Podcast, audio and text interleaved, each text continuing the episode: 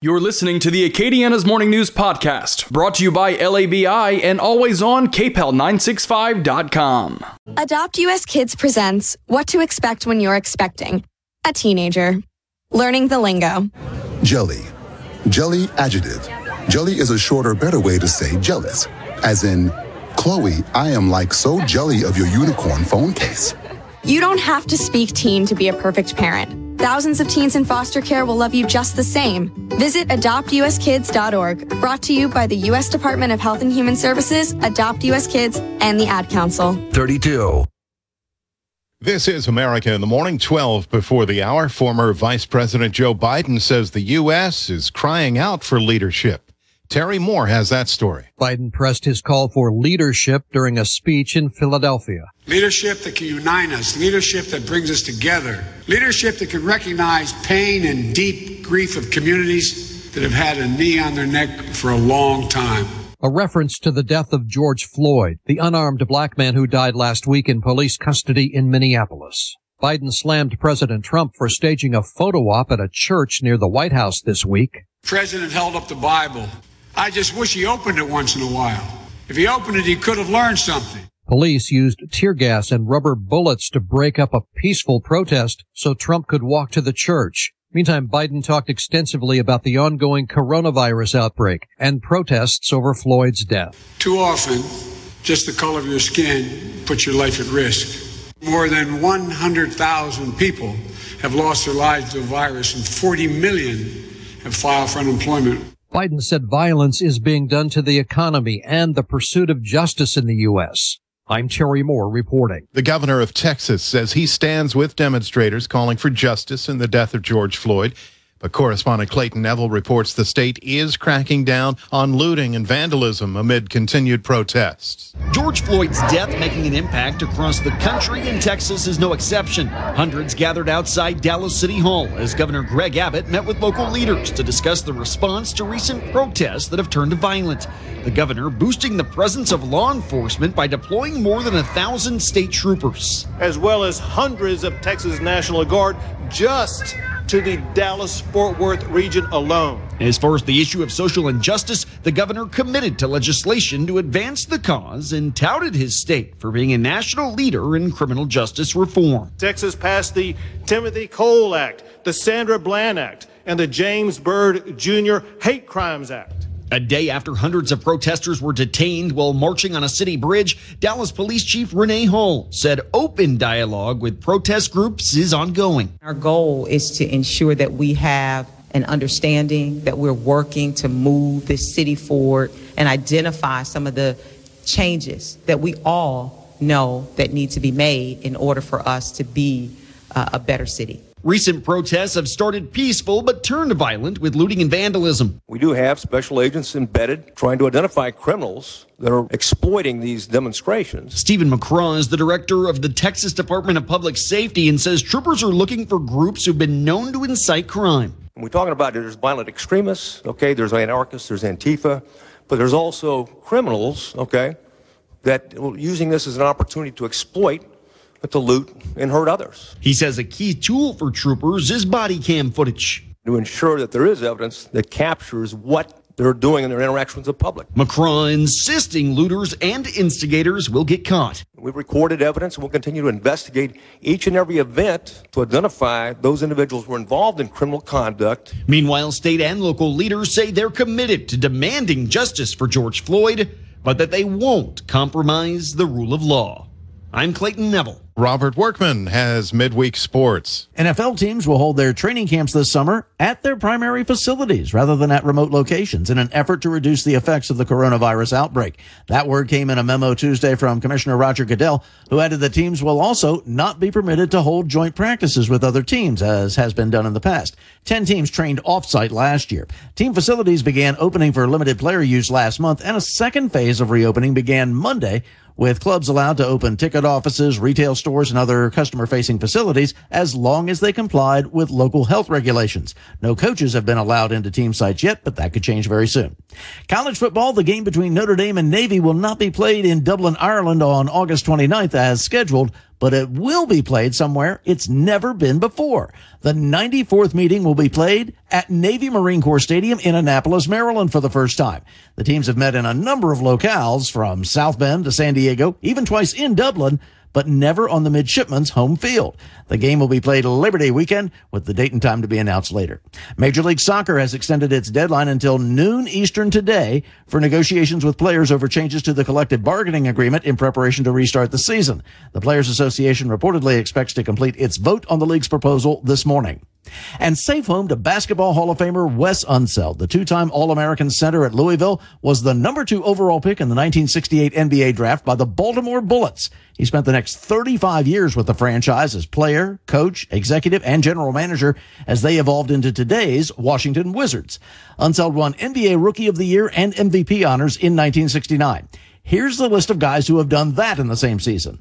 Wilt Chamberlain, Unseld, only six foot seven on his tiptoes, led the Bullets to their only NBA title in 1978, earning MVP honors in the finals as well.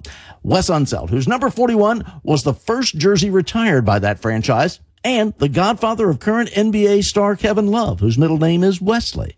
He was 74 years old. That's Wednesday Sports. Seven minutes before the hour. I would walk a thousand miles. I would walk a thousand putting one foot in front of the other for George Floyd. When America in the Morning continues after these messages.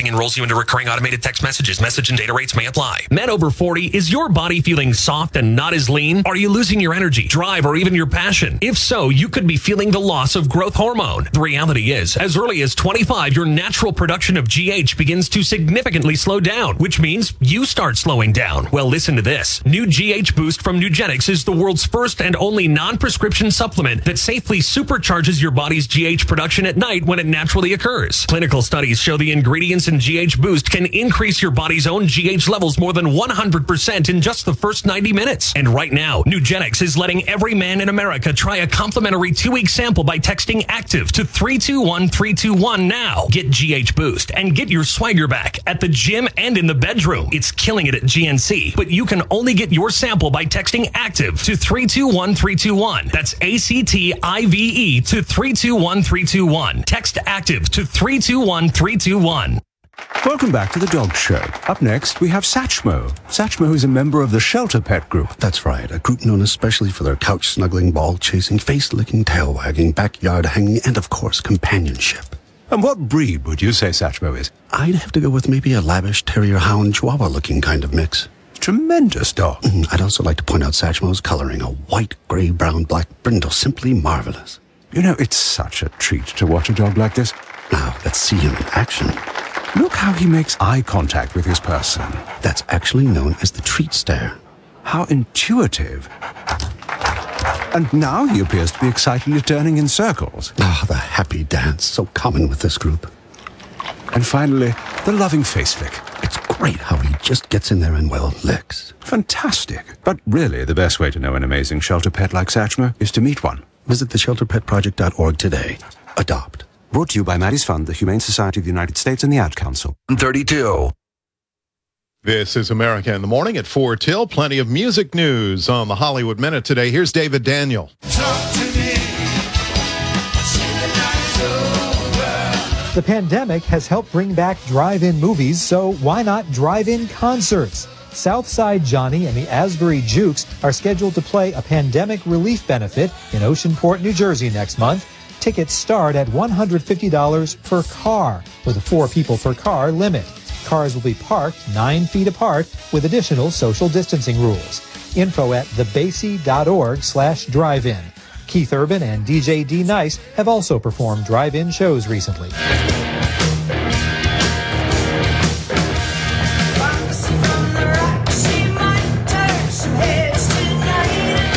For her quarantine video of the classic Roxy Roller, Cherie Currie reached out to some friends and a fan.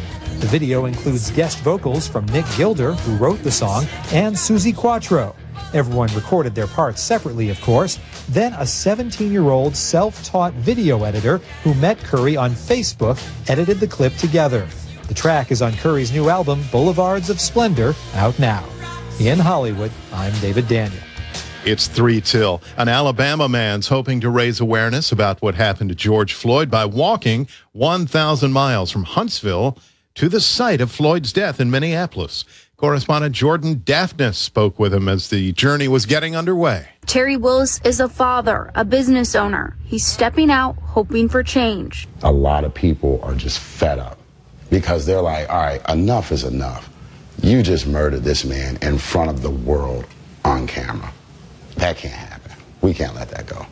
And that's why I am marching a thousand miles for change, justice, and equality. He knows it won't be easy. No matter how long it takes, he says he will finish what he's starting. I get fatigued. I know how to drink water. I know how to stop and rest. There's no time. I'm not rushing this. I'm doing this for me and everybody else in my way. And this is my way. I will take my time and I will make it there. As Willis moves along his journey, the life he wants for his seven year old son will be a driving force to keep him moving. The history that I'm going to make today is definitely for him. I want him to be able to live, to grow up, and not have to deal with any of this. The end result he hopes to see isn't complicated. It's so funny and it's so simple. I just would really love for us, African Americans, they call us black people, whatever, colored, just for us to be seen as equals. That's it. And that's it for America in the Morning this Wednesday, June 3rd, 2020. Our show produced by Tom DeLack, senior producer Kevin Delaney. I'm John Trout, Westwood One News.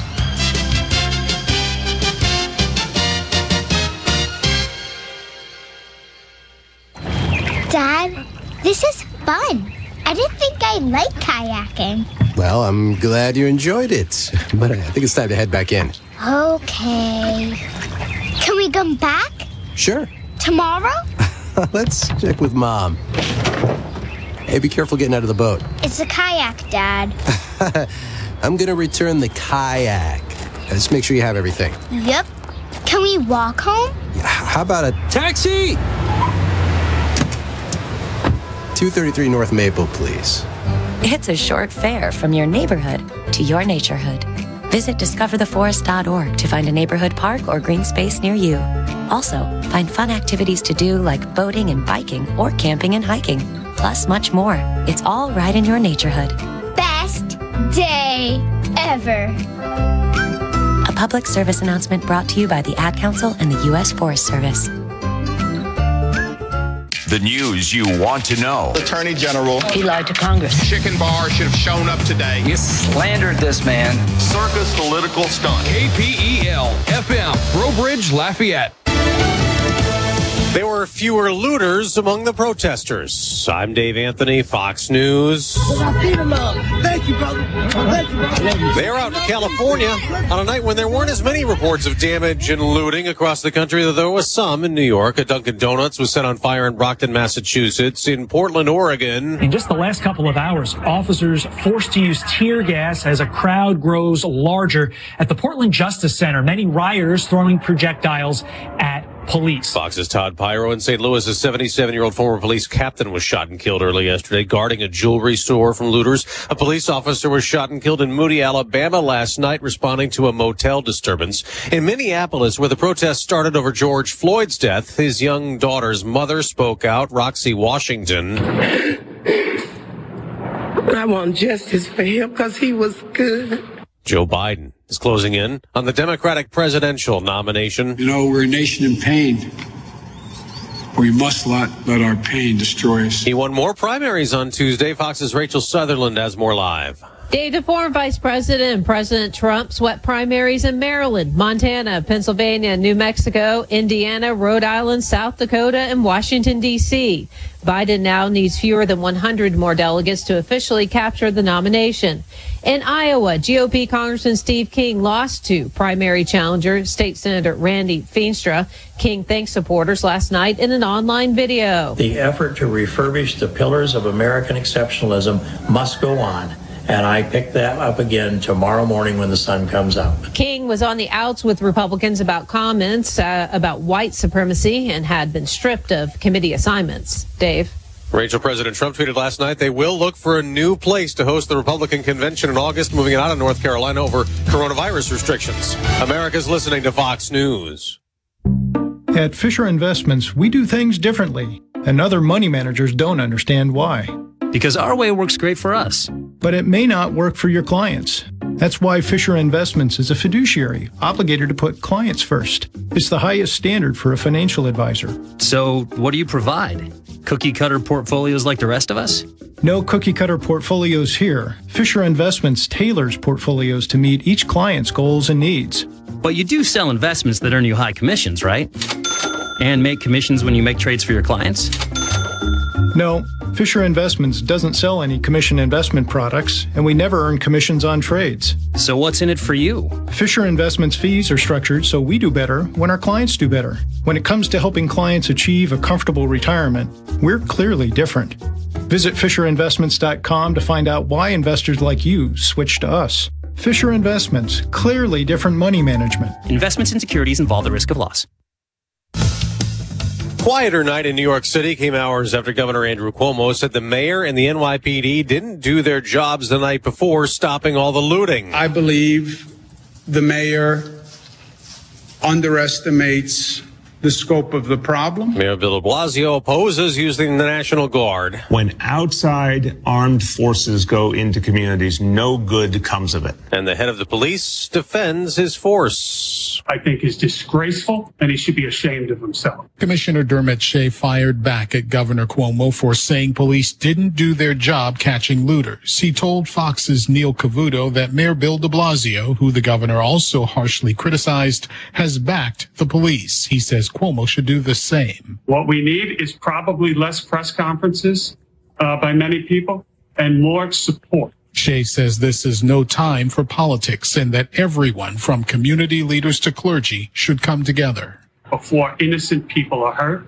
before unnecessary public property is destroyed. Colonel Scott, Fox News. Many protesters have called the looters bad apples which is exactly what some thieves got when they stole iPhones. As protests turned to riots and looting, Apple stores that had just begun reopening during the coronavirus pandemic began closing up again. But looters took aim at the stores and plucked shelves of high-end accessories and iPhones. But thieves who made off with iPhones were met with a surprise. For one, there is proximity software that disables the device once taken from the store without paying. And when the iPhone gets booted up, a message, quote, this device has been disabled and is being tracked. Local authorities will be alerted. Brett Larson, Fox News. On Wall Street, stocks could rise again. Dow futures up more than 100 points the day after the Dow's 267 point gain, and overseas markets have also been moving higher this morning.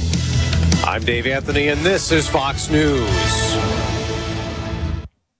Your 24 7 news source on air, online, and with the KPEL News app. Now, the headlines from the KPEL News Center.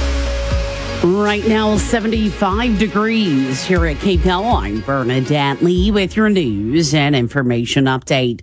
Tropical, uh, tropical storm Cristobal formed in the Bay of Campeche yesterday. It's expected to remain kind of stationary for the next few days. The system, though, is expected to eventually move north. State climatologist Barry Keim says there's still so much uncertainty when it comes to what the track of this particular storm will end up being. Everyone, I'd say, from about Galveston to the panhandle of Florida, really needs to keep a close watch on this one. That's kind of where the cone is currently taking the storm. Now, the system started off as Tropical Storm Amanda in the Pacific, but it crossed over Central America and it weakened. Then it ended up in the Bay of Campeche and has been renamed with an Atlantic storm name. Now, Keim says the current forecast calls for the storm to move about 200 miles south of Morgan City Sunday morning and then track northward. It's conceivable we could be looking at a, a landfalling storm on the central Louisiana coast probably late Sunday or into Monday. But again, there's a lot of uncertainty surrounding the storm. Keim says the storm is a reminder that it's never too early to be prepared for hurricane season. We had a category four hurricane make landfall in Louisiana in the month of June. So anything is possible. And that was Hurricane Audrey back in 1957. So some storms still get pretty powerful even this far out of the real core of the season. Well, as the nation reacts to the violent death of George Floyd, Governor John Bell Edwards says he appreciates the citizens of Louisiana for keeping protests civil and nonviolent. Edwards says Floyd's death was unnecessary and it describes what he saw on that video. Egregious. It was very far below what's appropriate and acceptable. I don't think any reputable member of society or of law enforcement uh, would disagree with that assessment or find that his actions were acceptable. Edwards, whose family has a background in law enforcement, says the procedure used to restrain Floyd is not approved in police training. It was bad enough with respect to that officer. It's made worse by the fact that you had two or three other officers standing by who didn't intervene and correct the situation on the spot before it ever got to the point uh, of Mr. Floyd's death. Edwards says citizens in the state handled themselves appropriately in 2016, and he vows to work with protesters in the same manner now. We're here to work with them going going forward to try to make sure that everyone can exercise their First Amendment rights and give voice to their concerns, which are obviously sincere. Well, President Trump has called on the National Guard in sufficient numbers to dominate the streets in the wake of lawlessness, lawlessness, excuse me, in several cities. Senator Bill Cassidy backing the president. He says Americans have the right to protest peacefully, but not violently. In most cases, we hope that it is reconciliation, working for justice, working for the end of brutality. But if there is the kind of looting and uh, buildings being set on fire, it takes a different response. Now, the president has been criticized for using inflammatory language to describe the protest, but Cassidy says Trump's focus right now is on restoring order. We have to recognize he's speaking in spe- uh, specific circumstances. The president's strong suit is not to speak in that conciliatory way that would bring people together.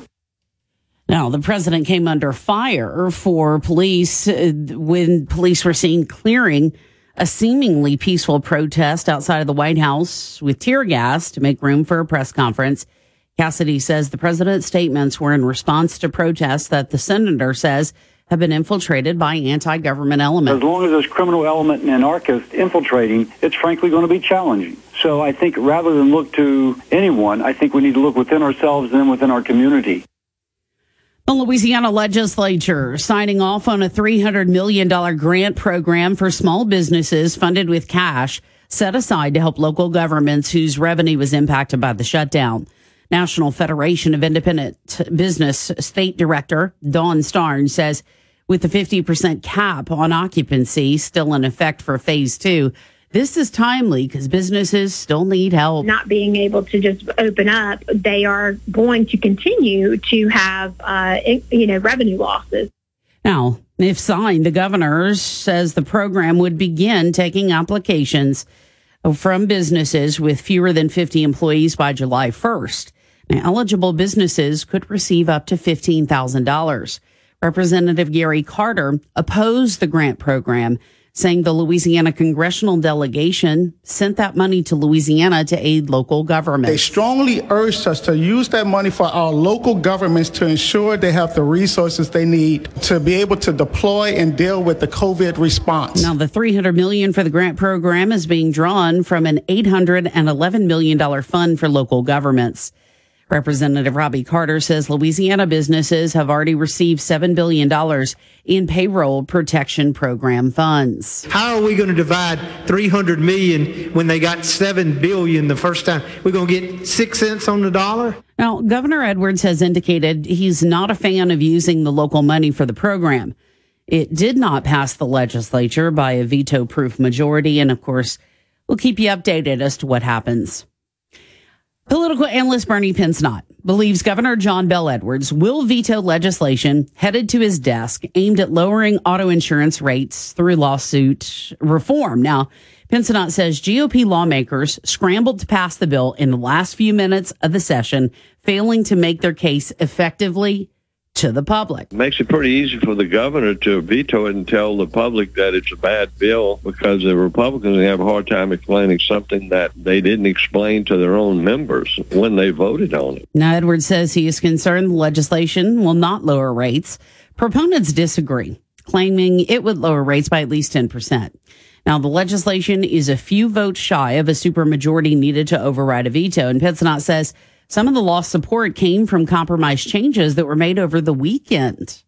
Because I think they uh, thought that the bill had been weakened and the savings that were being promised were not there any longer. Now, Pinsonat says tort reform supporters' inability to pass the legislation with veto proof majorities may have doomed their effort despite a mandate from voters to lower auto insurance rates. Confusing into the most important bill that was supposed to be the entire session, the focus of it.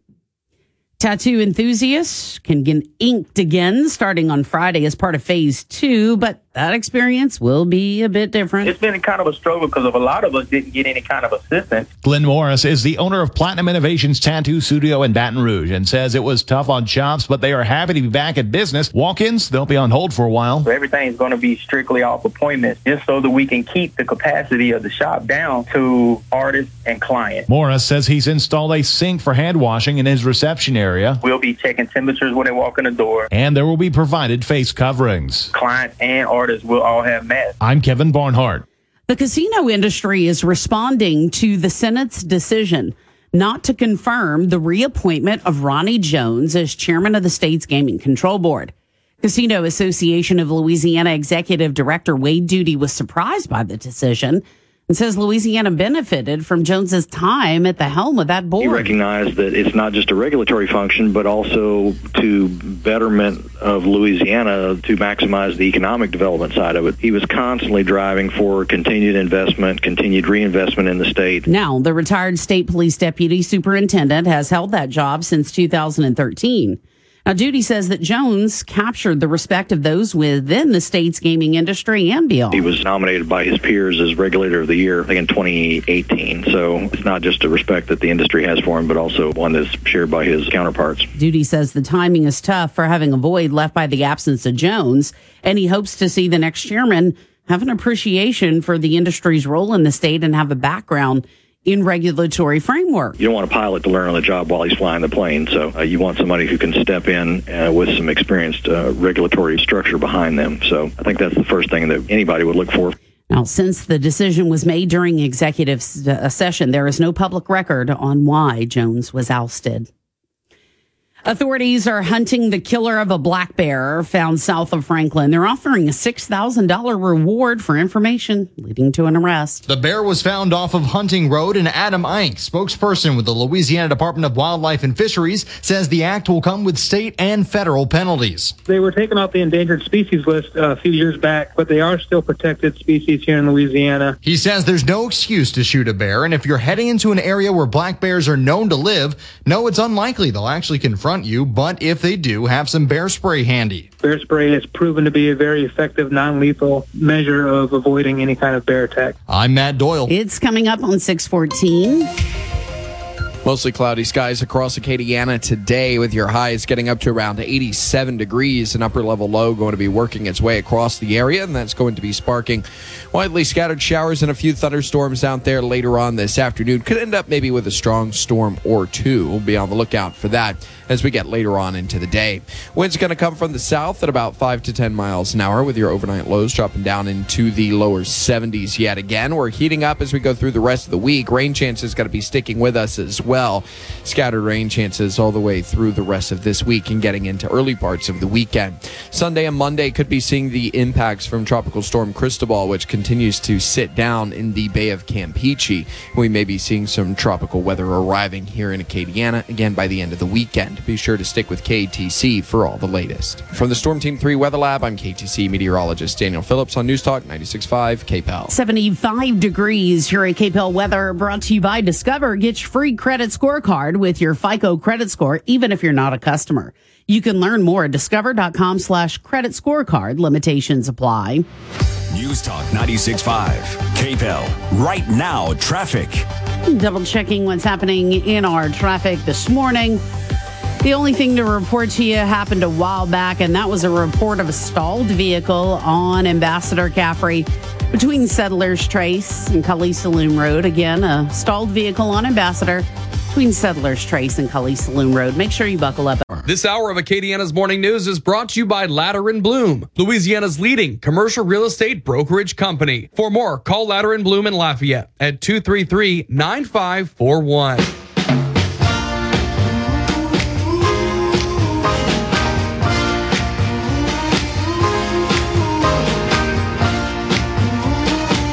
Good morning. It is 619 and a beautiful sunrise going on, Yeah, Bernie. You nice. look great in front of that backdrop. Oh, thank you, sir. I'm going to take, you know, I'm going All to right, take take your this picture. picture. Okay, let's wait, see. You wait, got- hold on. Let me do this face. Okay, let's see. Take the picture. Okay. All right, we're going to post that up at uh, Facebook. oh, it looks great. Looks like you planned that. It looks like a Kmart Olan Mills Oh photo yeah, shoot behind you. totally, absolutely. Just So, no one knows. Hey, we're halfway through the week today. Okay, Pretty cool. You ready? I'm like, yes, okay. Ooh, I can't breathe. It still goes. Wait, hold on. Thank you to the studio audience. It still, you know, goes that Yeah. the days are long, but the weeks are short. It's okay, odd, yeah, it is know? odd. Mm-hmm. Mm-hmm. But anyway, hey, um, it Yes, seems sir. as if um, law enforcement, police forces, even some of the National Guard uh, troops that are out and about have found, um, have found a, a little bit of a, I guess, a process, a recipe Mm-hmm. for success in dealing with these things, and um, you know, across the nation, all 50 states in the last Right. few days, there have been demonstrations. Um, obviously, kicked off by the death of George Floyd, but Mm-hmm. you know, protesting and demonstrating against the larger topic, Right. police brutality and Black lives, etc. Um, last night in New Orleans, I-10 was blocked for a short time. Okay, You know how it ended? how'd that end? The police off the, the police force. I don't know who it was, sheriff's deputies, whoever, the law enforcement officers that were there to They control there. everything. Mhm. The people in the front said, "Kneel with us." They knelt down, stood back up, shook hands, hugged, and it dispersed. It seems as if acknowledgement is yeah, all because that th- people this want to be is. heard. And yes, You know? there are there are long term solutions that are going to have to happen. Mm-hmm. There are conversations that are going to continue. It's not just going to be over. Yeah. But in this moment, it's acknowledgement that there's something wrong. You know when it changed in Atlanta? At the Atlanta police chief. Mm-hmm. I know and I want to change it too. Mm-hmm. So we just have to work on it.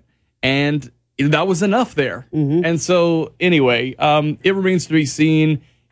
You know, we are still having the situations, um, you know, where things do turn tense. And a lot of times it, it takes one person to be violent. So then, of Yeah. course, the police have to respond, and then it sparks a whole big thing. Um, Right. I was talking to someone yesterday who said, you know, here's the here's the deal. It's not like there's any neutral group. Okay, a lot of what these folks are protesting again have to do with police brutality, but there are police officers kind of keeping things under control. Sure. And so I, you know, here's where you've seen the success where people come out and say, "I'm here not to do anything to you. I'm here to make sure your rights are protected." That Yep. you safely do this. You know, um, yesterday in Austin, where Austin has had their own fair of demonstrations, you had the you know, police chief and about I think it was 11 or 12 members of Austin police come out and just talk to people and shake hands, and Yeah. you see everyone is laughing and just you know it, enjoying being with each other, and maybe I don't know, maybe thankful that we've come to this point. You know, because know- because that community does feel like a blind eye has been People turned want on to the be issue. seen and heard. And when a man is murdered in the streets, you need to be seen and heard. Mm-hmm. So, yeah. You know, and, and what happened is divisiveness split people and we stopped having the hard conversations. Everybody got scared because it wasn't politically correct to say what was on your mind. But you know what? Sometimes when you say what's on your mind, the other person gets where you're coming from and they're like, hey, this is my experience. And the other person says, oh, this is my experience. That's how you learn. We quit having the discussions. So we got to listen. We got to recognize.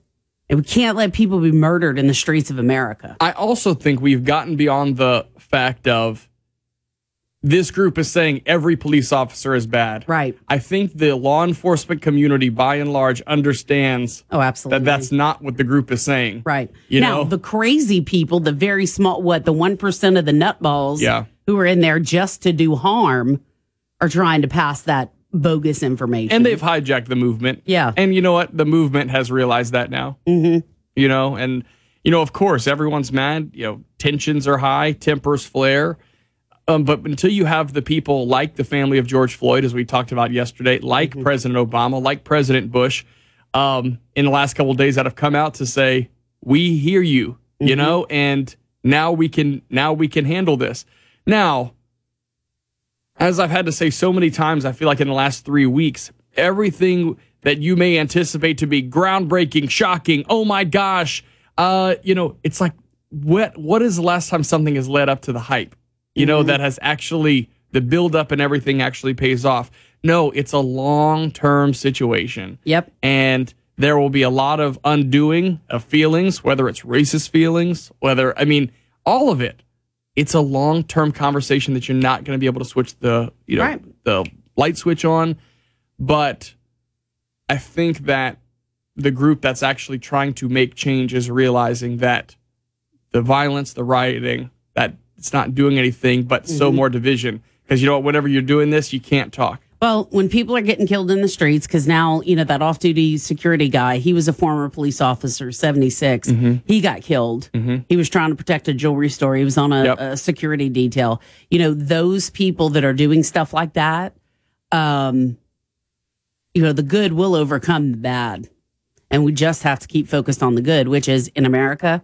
That's why the First Amendment is number one. It's a lot, yeah. You know, we have the right to say whatever in the hell we want to say and to peacefully assemble. Mm-hmm.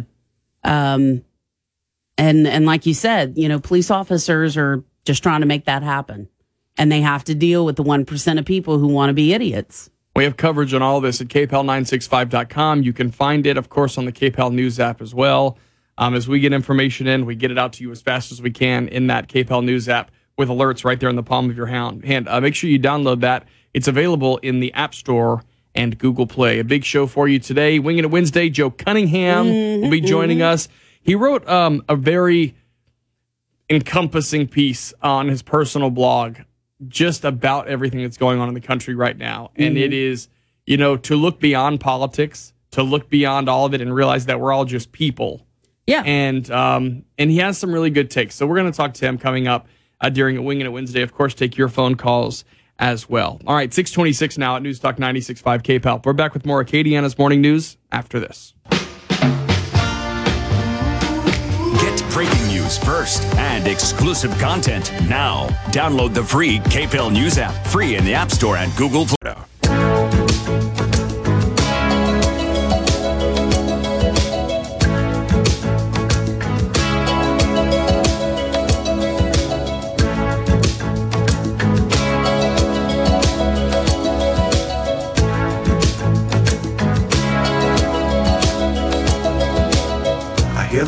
It is 629 and Burn. We have something big to announce. Where's my bell? Uh, where's my bell? There it is. Okay, wow. Hey, that was a reach around blind ringing of the bell. Okay. Because it was behind my monitor. Okay. Hey, um, Good job there. you know, we love to go with you wherever you are. Yes. Okay. And, you know, years and years ago, KPEL was one of the first to start streaming the radio station. Yes. On our website. You can listen The wherever. first national show that we were allowed to stream was Hannity. Interesting little tidbit. Because remember before, it was very touchy. Could you stream Oh, it? yeah. Who Everybody had the rights? permission? Did they want to charge us? Whatever. Yes. Uh huh. Okay. You can still listen to Hannity, by the way, here in the market. Mhm. Talk Radio 960 That's right. AM. Um, then we have the app. Okay. Then a couple years ago, we started. Mhm. You can take the Mhm. app everywhere you go. All right. But still, you had to be listening between six and nine to hear us, to hear Robin Yes. Burning. Okay. Yes. You had to be listening nine to 11 to hear Moon. Yes. So now, on the KPEL app and the place where you get your podcast, whether Yeah. it's Apple Podcast, Google Cast, all these, okay, Uh-huh. Blueberry, all of them. Blueberry. The, all the forums and there's too many. But anyway. You can now listen to every hour of every KPEL live show. Rob and Bernie here on Acadiana's Morning News, Moon Griffon Show, The Ross Report on Offsides. You can listen to every hour on demand. So if there's something you're like, oh my gosh, I was in the car last Tuesday Yeah, and I've been thinking about it, I want to share it. Yeah. You download, you go to the podcast. Yeah. You click on the date. Mhm. It has the date and the hour. Click on that and you can hear the whole thing. Now, as I've said, don't call Bernie fake news because her newscast will be whatever was happening happening that that day. day. Right. I just want to reiterate that because I think sometimes people press it and then hear the weather and they're like, ah, y'all said it was going to rain today. So it's it's the whole hour. Right. It's everything you heard on the air on the podcast. You can find more out about this at kpel965.com right there at the top of the page. Kudos to you for working for that. I for like pushed. I kicked and many screamed. millions of years. There are hallways in this building where you can see my fingernail marks because I was being dragged out of a room. Anyways, you can find out more about that. kpel965.com. More to come, including Bernie's headlines. I got the news. Just ahead, right here on Newstalk 96.5 KPEL. This is the place where all opinions are welcome. Every color gets through, and people on all sides of the issue can hash it out. And if you don't think you have a voice, you're wrong. It can be heard now by calling 232 1542. That's 232 1542. For those fortunate enough to help the person who has always been their hero, find the care guides you need to help at aarp.org slash caregiving. Brought to you by AARP and the Ad Council. It's the bottom of the hour. Now, the top stories from KPEL965.com. KPEL News Time coming up now on 633. Right now, 75 degrees here at the KPEL studios. I'm Bernadette Lee with your news and information update. Joe Biden closing in on the Democratic presidential nomination. The former vice president and President Trump swept primaries in Maryland, Montana, Pennsylvania, New Mexico, Indiana, Rhode Island, South Dakota, and Washington, D.C.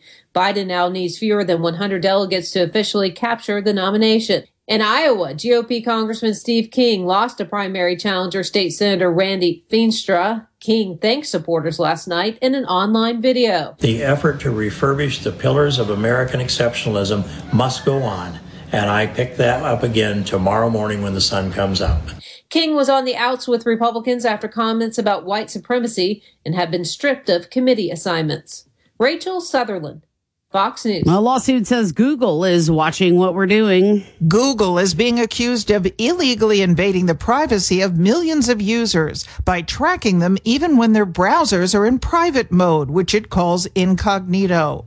A class action lawsuit accuses Google of secretly collecting information about what people see online and where they browse. It seeks at least $5,000 in damages per user. The complaint was filed in federal court in California. Google says it'll defend itself vigorously against the claims, telling Reuters, as we clearly state each time you open a new incognito tab, websites might be able to collect information about your browsing activity.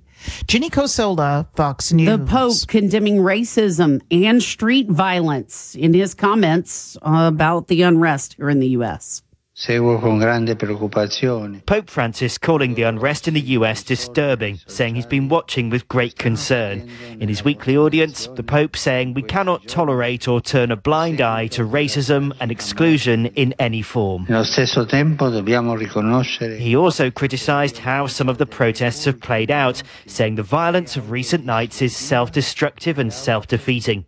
The Pope adding that he's praying for George Floyd, the man who died in police custody in Minneapolis, and he urged Americans to pray for national reconciliation. preghiamo per la riconciliazione nazionale. In London, Simon Owen, Fox News. As racial tensions grip the country over the death of George Floyd, voters in Ferguson, Missouri make history. Residents of Ferguson, Missouri elected their first black mayor yesterday. Not only is Ella Jones the first African American to win that office, she's also the first woman. She spoke about that in a video posted online by St. Louis Public Radio. That means I got work to do.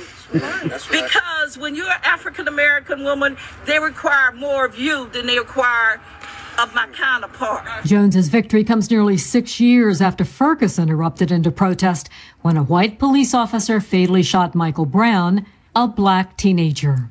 Carmen Roberts, Fox News. Tropical storm Cristobal forming in the Gulf. State climatologist Barry Keim says the steering currents on the storm are weak. It's expected to really just meander around the Bay of Campeche for about the next three days. But the system is expected to eventually start tracking northward toward the north central Gulf Coast. It's conceivable we could be looking at a, a landfalling storm on the central Louisiana coast probably late Sunday or into Monday. Keim says everyone from Galveston, Texas to the Florida Panhandle should have their eyes on this storm. There's a lot of uncertainty regarding its track and its further intensity. I'm Kevin Barnhart.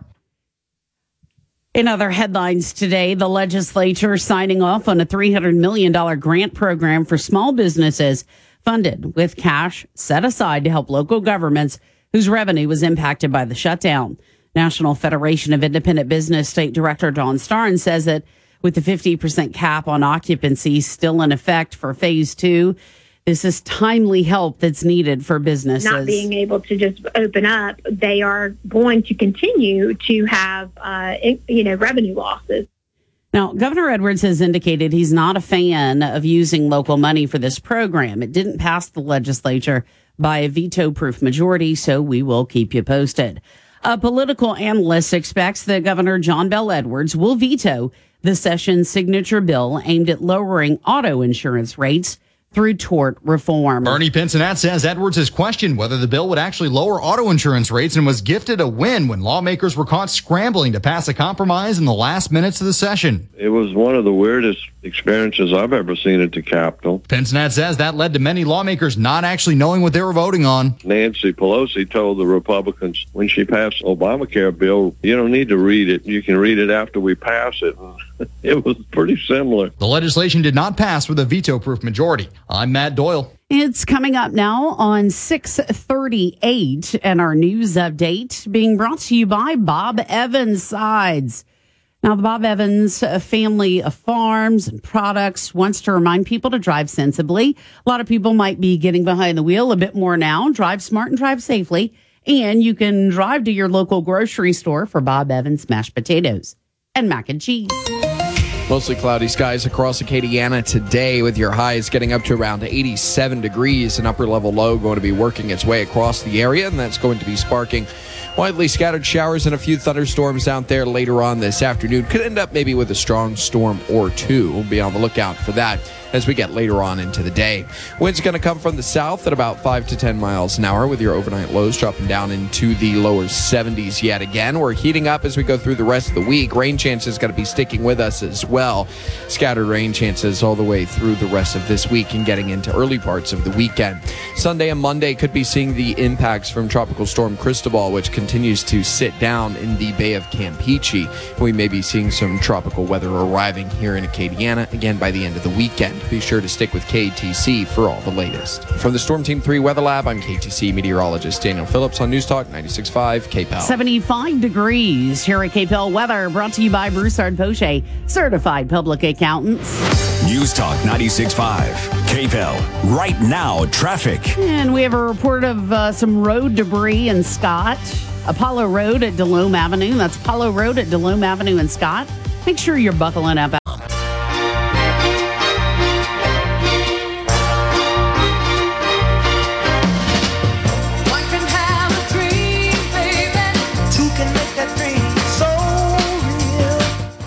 Right, so it's like we went from one legislative session straight into another one as we had a shortened regular session because of COVID 19.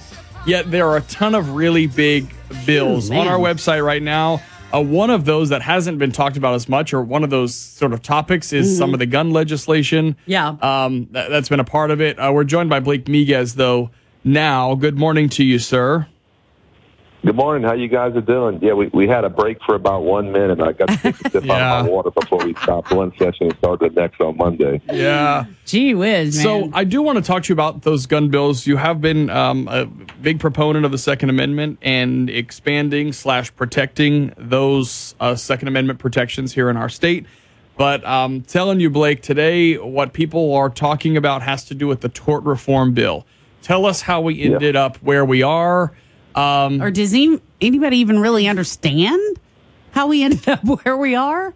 Well, uh, well, first of all, to, to hit real quick on the pro-gun issue, Yeah. we, uh, we we passed four great pro-gun bills that expand Second Amendment rights for Louisiana citizens, and this is the first time in five years that Governor Edwards will have pro-gun bills on his desk, and we get to test and see if he's actually a pro-gun governor.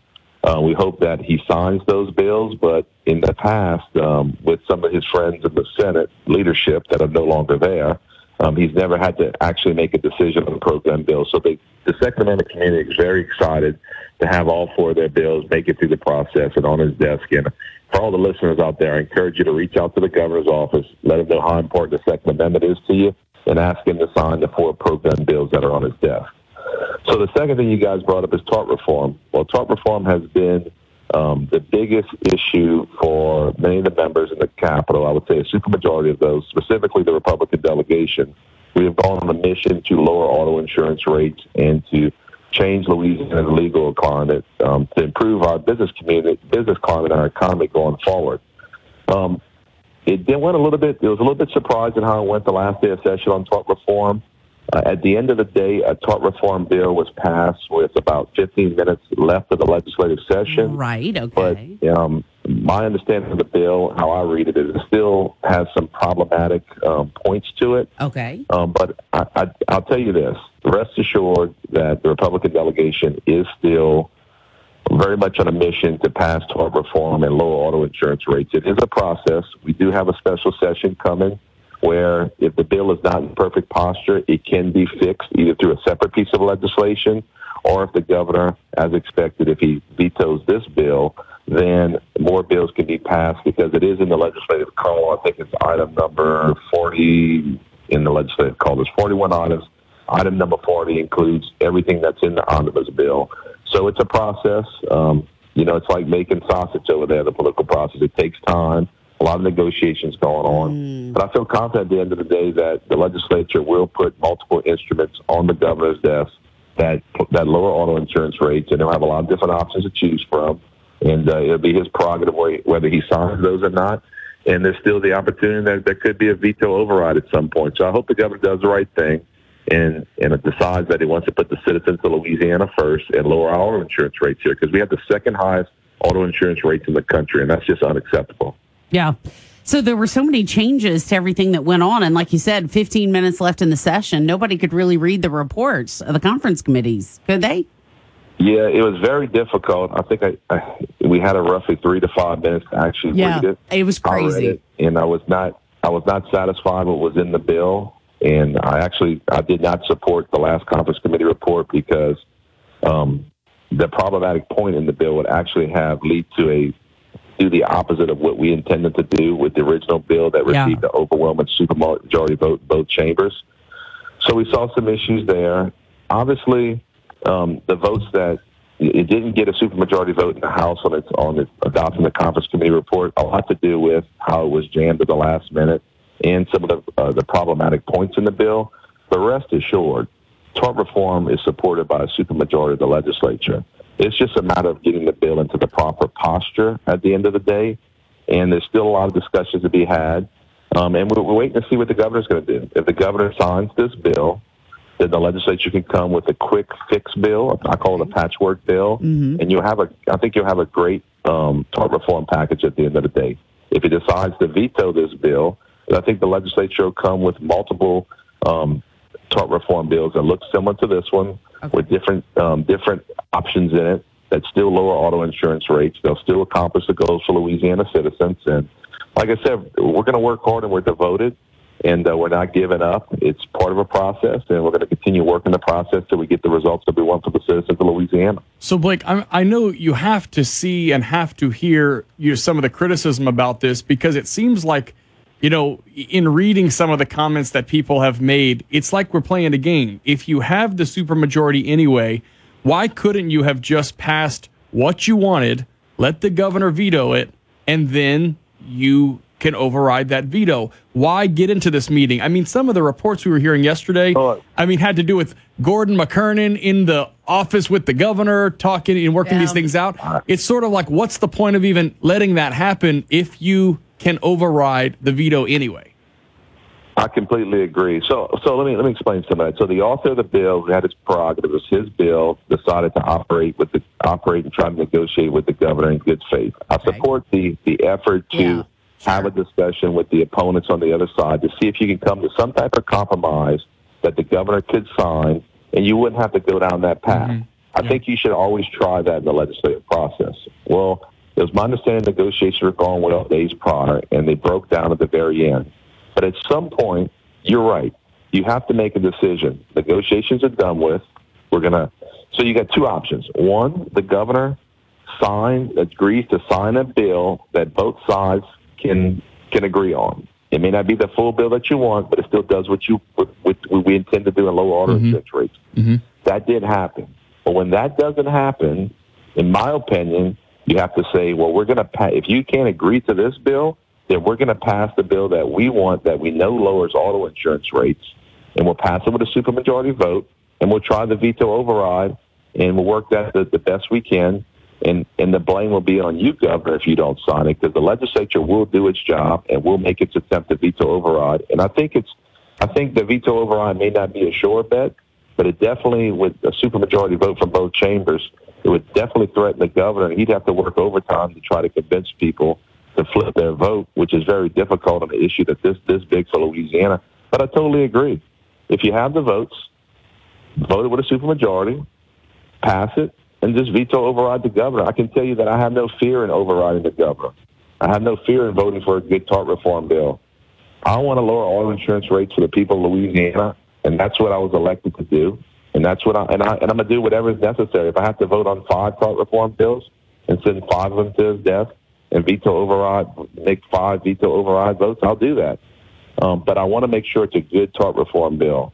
I can't, in good conscience, support a tort reform bill that doesn't actually lower auto insurance rates, that's jammed at the last minute, that has problems. But I'm here to fix that bill, and I want to see a good package go through. You know, we uh, talked to Jim Donelon yesterday, the commissioner of insurance here in the state, and he cleared up something that I think is a huge misconception. And it's been used to make the argument for why our premiums are so much more expensive in the state. And people often talk to uninsured motorists. Yesterday on our show, he said uninsured motorist rates is the same in Louisiana as it is in most of the other states. So that's not where it comes in. What else can you fix with it, Blake? I mean, I know we we've been talking about these, you know, uh, the minimums, you know, that you know the threshold, the jury threshold, and everything else. But are there more elements in there that the average person doesn't know about? Well, there's there's it's an omnibus bill, so there's, there's multiple elements. You know, there's a jury trial threshold, there's um, direct action, there's collateral source, there's a seatbelt gag rule, which means you can't allow evidence that whether you're wearing a, a seatbelt or not when you got in the accident, whether you're contributory negligence, and there's a number of other things. So it's an omnibus bill that has six or seven important points, and that's what was being negotiated. So it, you can't just focus on one aspect of the bill, but we know for sure that Louisiana has the second highest auto insurance rates in the country. And a lot of those have to do with uh, a, a number, a handful of trial attorneys across the state, with billboard trial attorneys who make their money on churning a large amount of cases. They're basically um, call centers and settlement firms.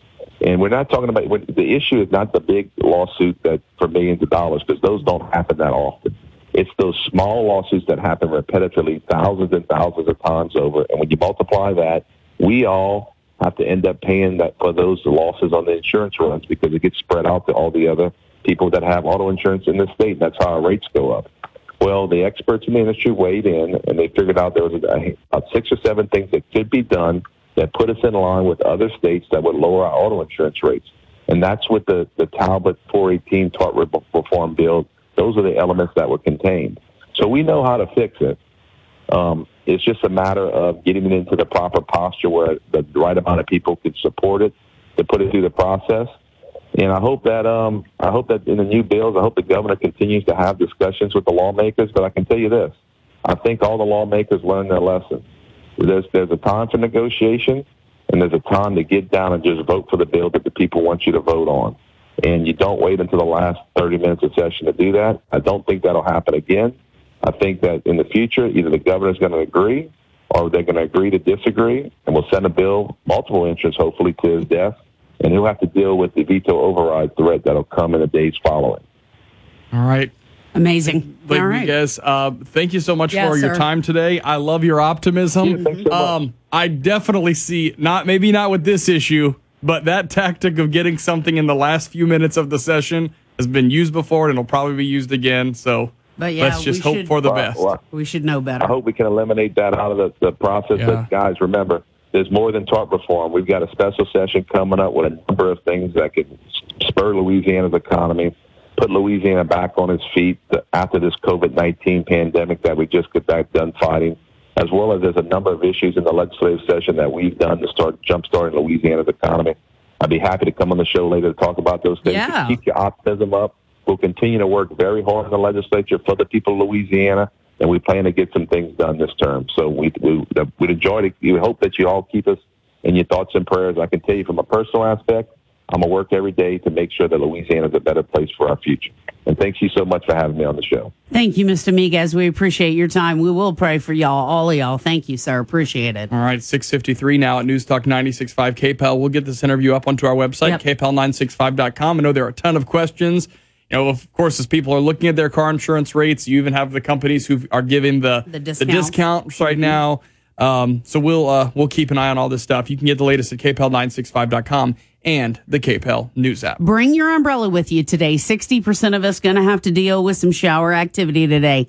87 for our afternoon high. So it's going to feel humid and wet weather and a high at 87.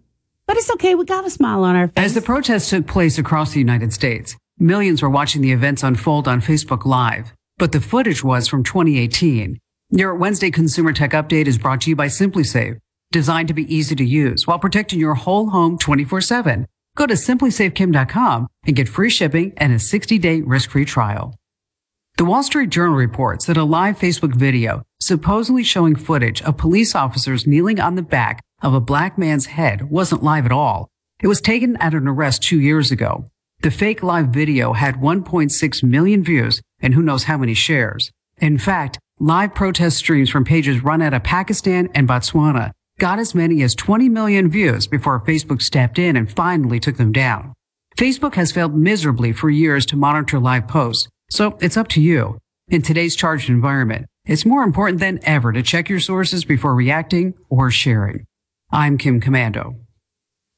In today's digital world, identity protection is an absolute necessity. There's a big identity protection company out there, but did you know there's a better one? I switched to Identity Guard, and here's why. First, their security is top notch. Identity Guard has been around for almost 25 years and has helped protect nearly 50 million people, and never once have they been breached. That's powerful security. Second, they protect you with some of the fastest alerts in the industry. You'll receive credit related alerts in near real time. In fact, Identity Guard is the only provider that integrates directly with all three credit bureaus. And why does speed matter? Because the sooner you're alerted that someone is using your identity, the sooner you can stop it.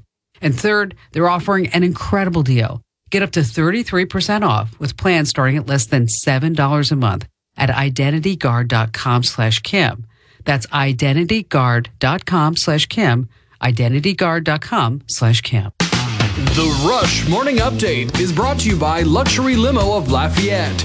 Book your next traveling party at luxurylimo.lafayette.net. One day after delivering a Rose Garden speech, President Trump strode, that's walked for those of you in Rio Linda, to the historic St. John's Church, which had been vandalized and set afire by rioters the night before. Outside the White House, police had just confronted protesters reportedly firing tear gas. They didn't. They used smoke canisters and flashbangs to secure the area. Failed Democrat presidential candidate Kamala Harris decided to mount her Twitter soapbox. She attacked Trump, claiming that he tear gassed he didn't.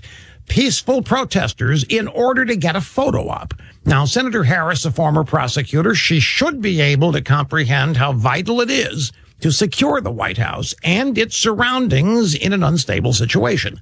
There's no low too low for Democrats, though, because of their insane hatred of President Trump. But there's another reason for her stupid allegation. Her real reason isn't hard to figure out. Kamala Harris wants attention. She's in a crowded field of high profile Democrat women angling to get Biden's nod as his VP running mate. She's trying to overcome her dumb strategy during the first Democrat debate when she blindsided plugs by accusing him of racism. Now, make no mistake. Kamala Harris, who let innocent men languish in jail to further her own political ambitions, could make the perfect VP choice for Joe Biden. She obviously has as little integrity as he does, so it ought to be fairly easy.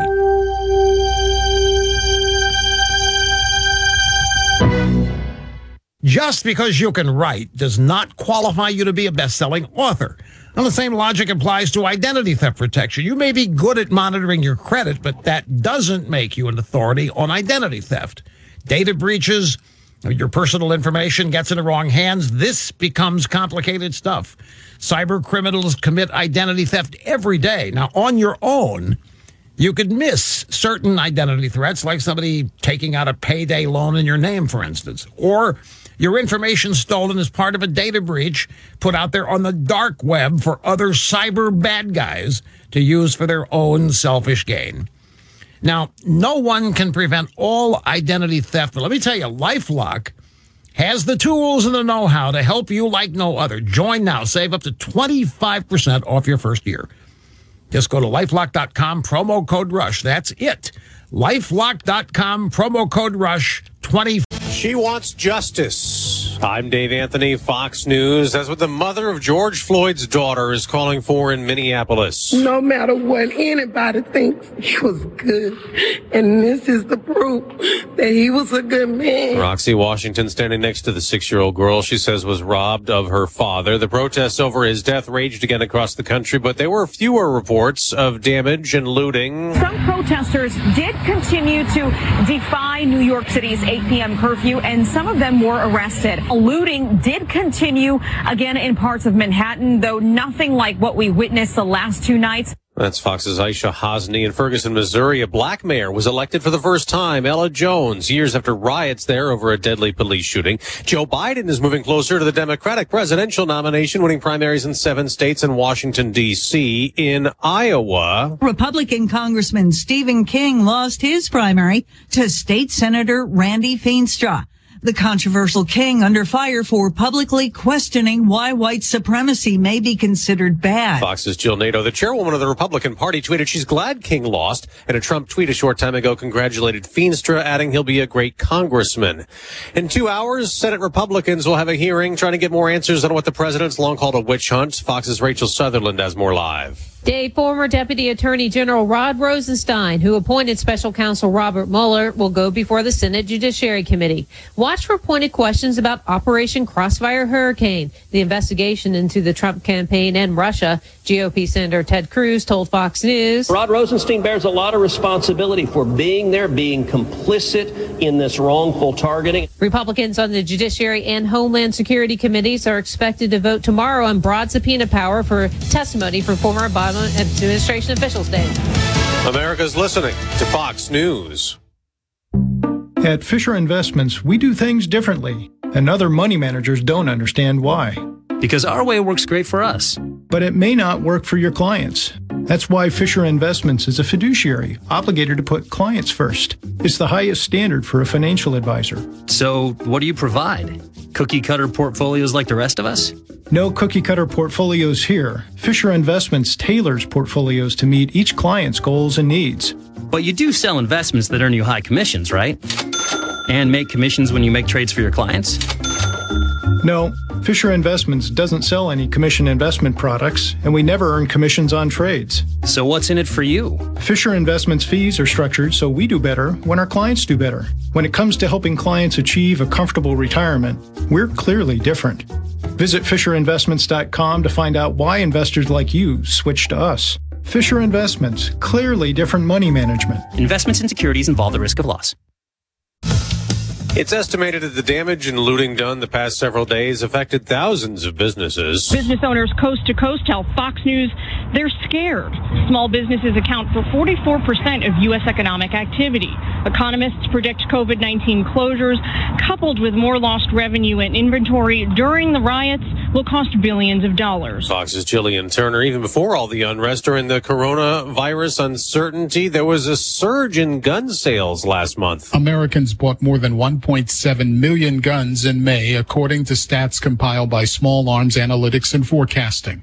It could have been many more. FBI numbers show more than 3 million background checks were processed. This came during a pandemic. When many states shut down gun stores, deeming them not to be essential services. So far in 2020, 15 million background checks have been done. Small Arms Analytics projects that forward to exceed a record 28 million this year.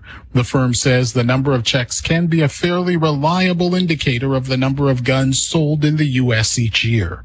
Gernal Scott, Fox News. The third tropical storm of the season is raining down on parts of the Mexican coast, and it could get stronger as it moves north toward the Gulf Coast in the next couple of days. Tropical storm Cristobal is off the coast of southeastern Mexico for now. Its predicted path is northward, and that might include Louisiana, but it is too soon to pinpoint its exact path, says Dennis Feltgen at the National Hurricane Center. So interest in those areas, all they need to do right now is monitor the progress of the system through the week and make sure they have their hurricane plan in place. That would entail gathering food, water, medication, and supplies and have an idea of where to evacuate or how to shelter.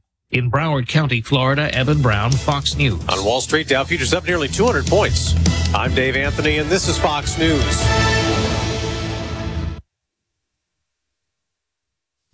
Get the latest headlines online anytime with the KPEL News app. Download it for free in the App Store and Google Play. KPEL FM, Breaux Bridge, Lafayette. Your 24 7 news source on air, online, and with the KPEL News app. Now, the headlines from the KPEL News Center. Right now, 75 degrees here at KPEL. I'm Bernadette Lee with your news and information update.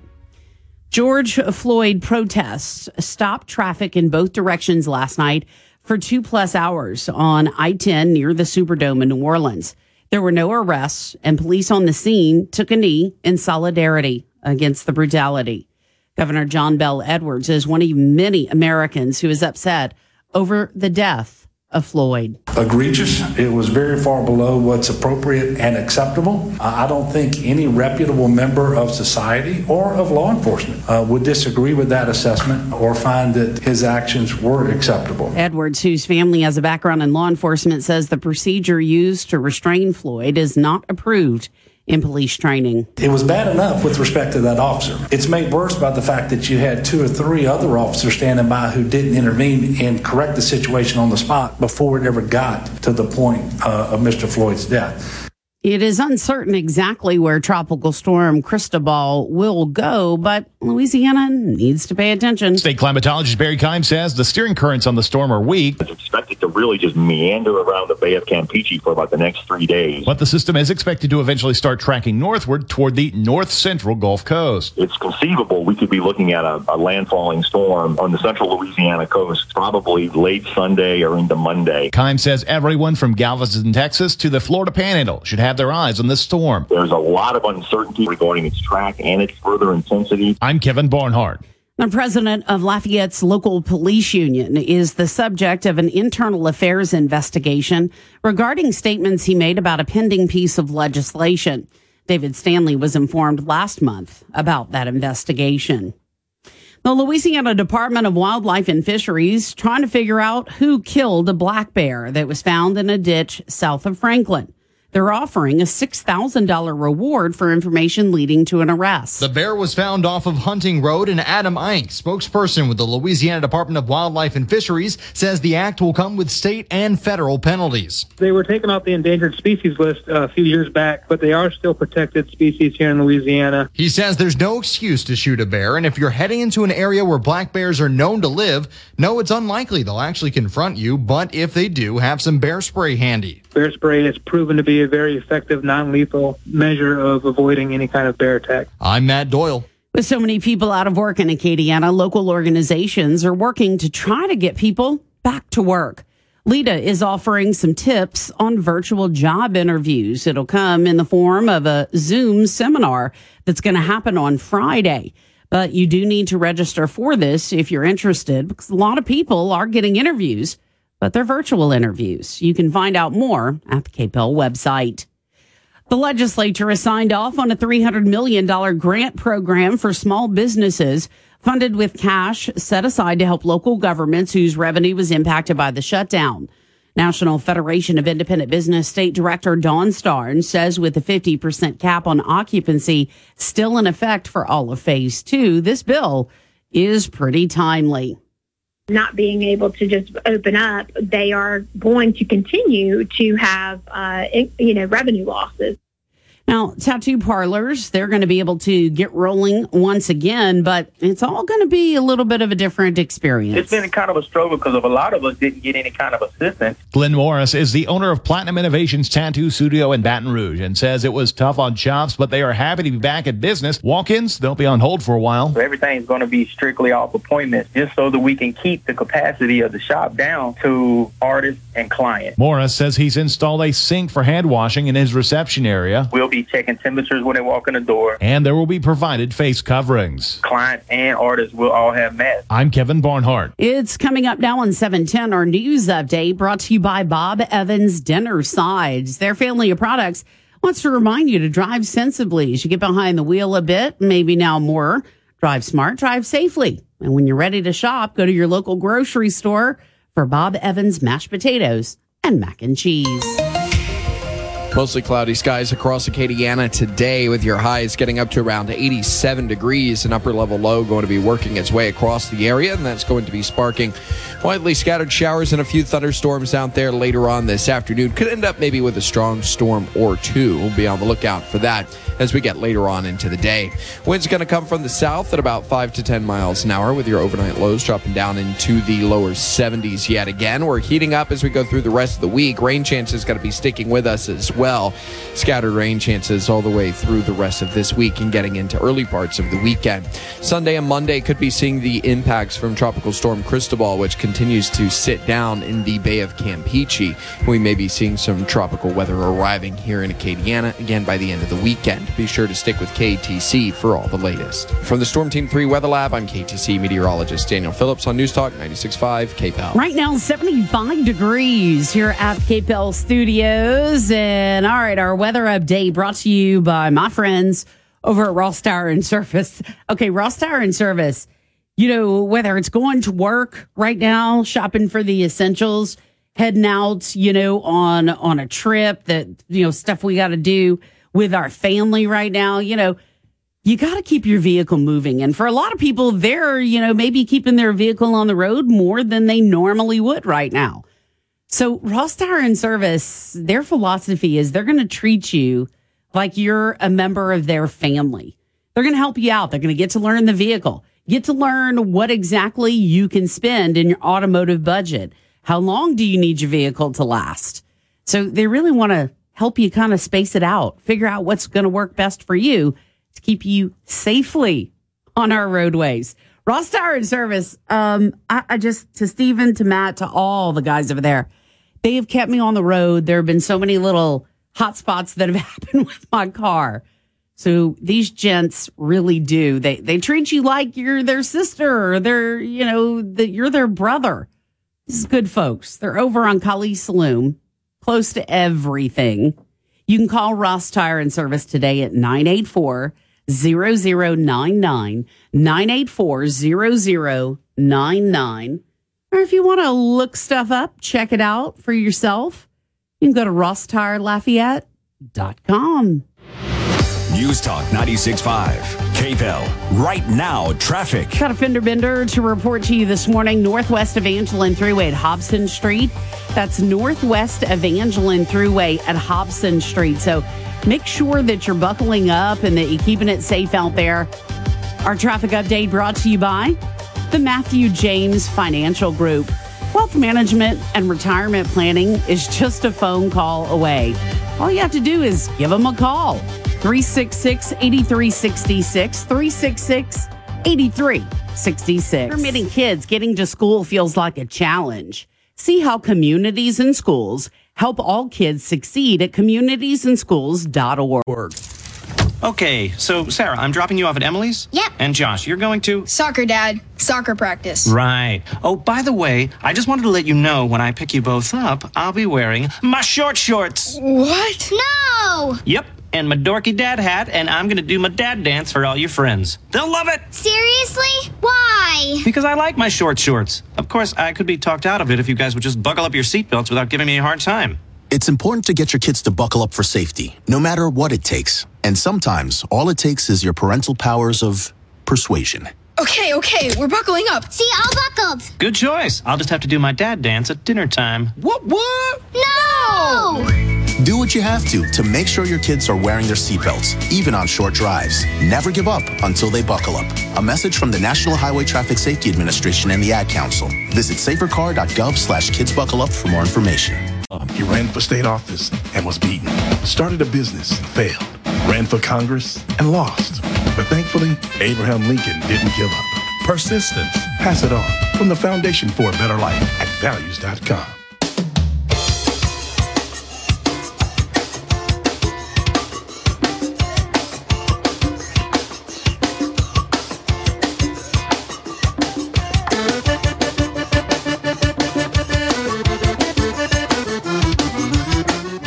right, welcome into Acadiana's Morning News. It is Winging It Wednesday, brought to you by our friends at LABI. Your phone calls always welcome at 232 1542. In the hot seat today, it's Joe Cunningham. Good morning to you, sir. Oh, I forgot to punch up the button. Sorry, Joe. We Joe, were talking to ourselves. Bernie didn't want you to hear us. That's the end of the. She's true. trying to shut down voices in this community. it is. I, there, there's no way to, to mess with me when I'm not in the studio with y'all. So Yeah. we, we, we have new and creative ways to do that. It's the best it's the best we could do all right joe um, i want to start um, I, I want to get to your thoughts and, and take some time on what's going on around the country what's going on with the conversation about race police brutality and everything else that's going on because you wrote a, a, a few great things and um, and even something on your personal blog that i thought really encompassed a lot because you do have an interesting angle on, on watching this as an educator and and working with other educators. So we're going to get to that. I do want to to kind of give you a chance to sound off. Uh, we just talked to State Rep Blake Miguez. He talked about the tort reform bill and sort of how we ended up where we are. There's been a lot of criticism about you know what has happened and and the question of why we negotiated with the governor. I thought um, I thought Blake uh, explained it pretty well, at least from his perspective, on why he doesn't like what's in there, but also knowing in our back pocket we have that veto proof majority. Right, and and to go back to it, I my my argument from the beginning has always been I don't like omnibus bills as a rule um, because you can throw things in there that are not necessarily something anybody you know somebody is not going to like it, and it could it has the ability to kill the whole bill. Um, so I, I really think that the legislature would have been better served piecemealing a lot of good ideas through and trying to get uh, the best ideas through with with veto proof supermajorities.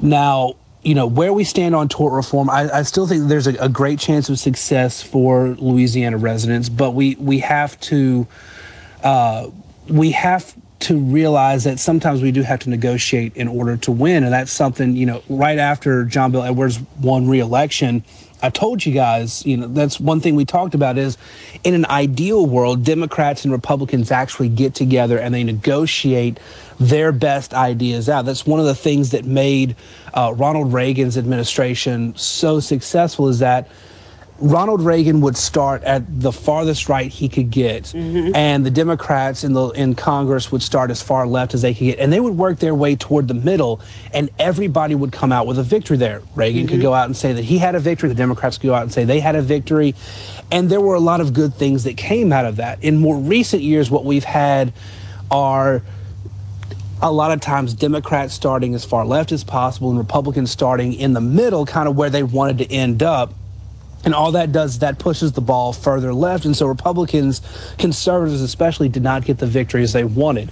If the if the legislature is having good faith negotiations with the governor, and given how conservative a lot of our legislators are, with guys like Blake Miguez and others in there, given how conservative they are, we we can see more of that Reagan and the Democrats dynamic, just kind of in reverse.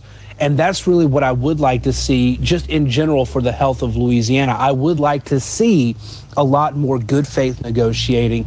So, if that's the step we're taking in order to get things like tort reform done in Louisiana, I'm a little bit more comfortable than, say, the Republicans pushing as hard as they can, and the Democrat and the Democrats and the governor pushing back as hard as they can, and nothing getting done. You know, one of, one of the jokes is always that you know if if the legislature whether it be congress or state legislature isn't getting anything done that's a feature of the system and not a bug. But in cases like tort reform if we're getting something done anything is better than the status quo. Yeah. You know, I I I have to kind of put it this way because it almost seems like when you talk about the way Reagan did it, the biggest thing that I think about the difference in society is okay, so let's say let's say it is President Trump, okay, and he throws out something that's mm-hmm. very conservative, okay, knowing that eventually it will be negotiated closer to the middle because you have to have the votes for it for anything to happen. Okay. Um, I think about politics in today's time, and that is seen as weak by a lot of voters.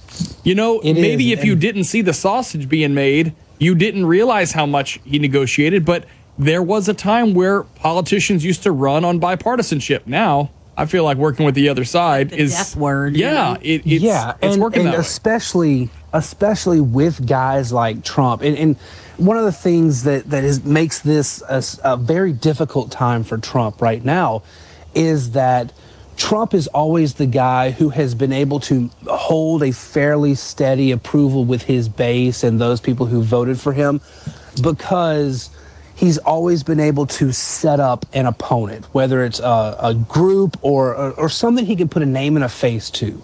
There's always been an enemy there, and right now Trump is struggling because there is no one particular face here, or worse, the face of the source of conflict in the United States right now is a black man who got killed unjustly by police. So Trump right now is struggling.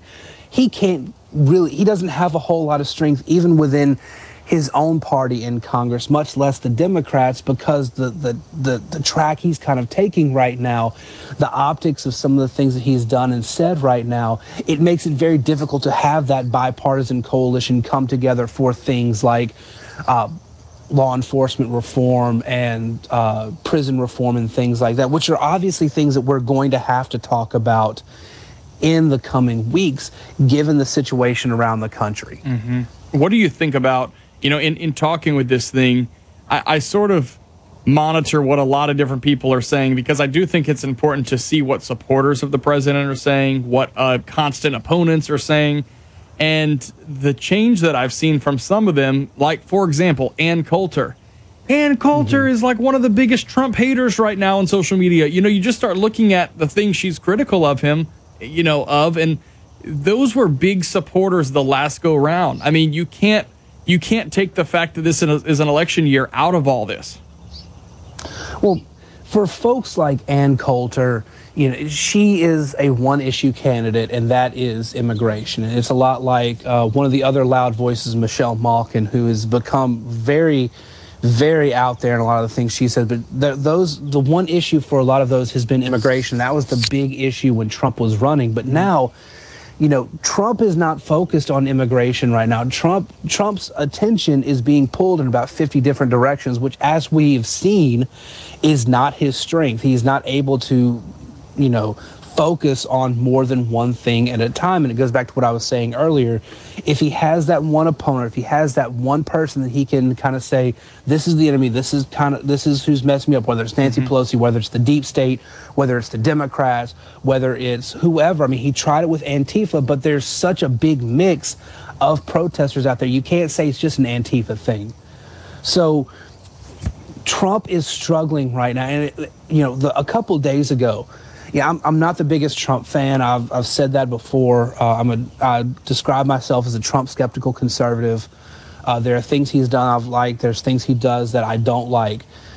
But at the end of the day, I always thought that Trump was really just, whether it's by the skin of his teeth or whether it is, it is that silent majority he's been ranting and raving about, I've always thought he'd pull it out in 2020. But in over the last several days, you see what he's done. You, you've seen the way people have responded to it. And you suddenly realize that Trump is really, it's really a tougher reelection fight for Trump than any I think anybody really originally thought. I mean, I know the Democrats have been saying, "Oh, he's very beatable, he's very beatable," but nothing they've done has stuck right now. But now we're in a very emotional moment in American history. We just got off a major three-month crisis with COVID 19, which, as an aside, what happened to everybody in the media saying, don't, you know, don't go out, you got to stay in your house, it's unsafe to go out and gather in, in large crowds. And now all of a sudden, protesting, which I'm not knocking the protesting, but the rioting and looting and all of that, now that's all fine. Now that's completely defensible. Whereas people in Alabama and Florida and Georgia were all getting trashed for going out in, in, in, in droves to the beaches and everything. Mm-hmm. Well, I, I gotta say, That's really even weird. even in my own life this weekend, um, my grandmother's not doing very good health wise. Some of our extended families coming in town for, from Georgia, and um, you know, it, we we are sort of entering that territory of how many more times do we get to do this? Right. And Mm-hmm.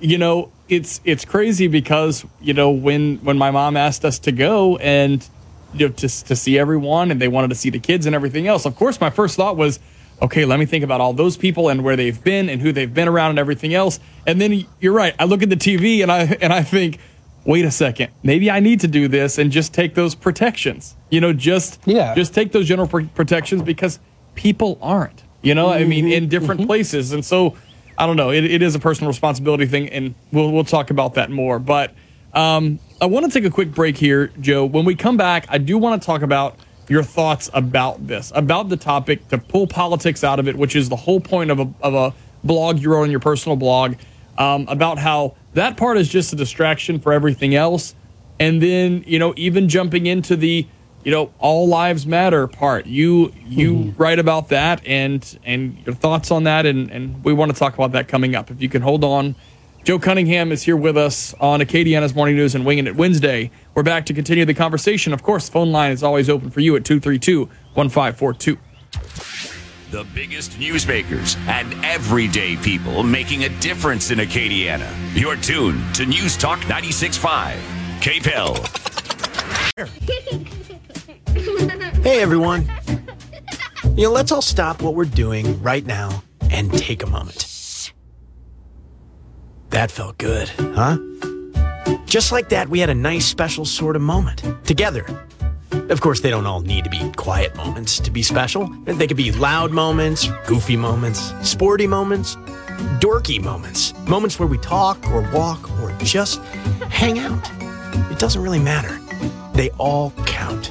Because every time dads like us take a moment like that to spend with our kids, well, it's pretty momentous.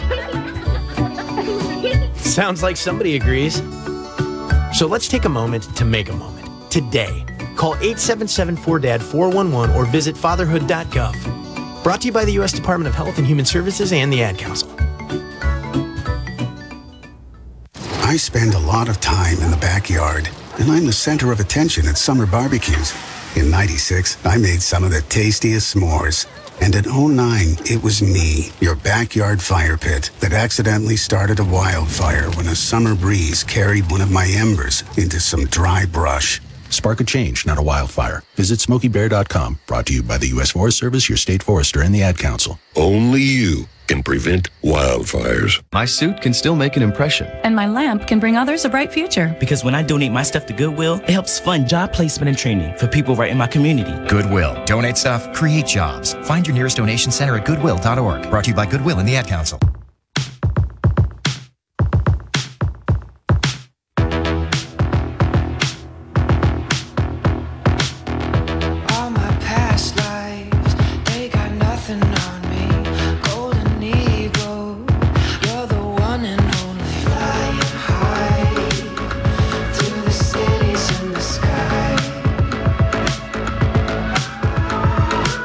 All right, it is 732 now at News Talk 96.5 KPEL in what could be a transformative period in our history. You're talking about uh, demonstrations and peaceful protests mixed in with that.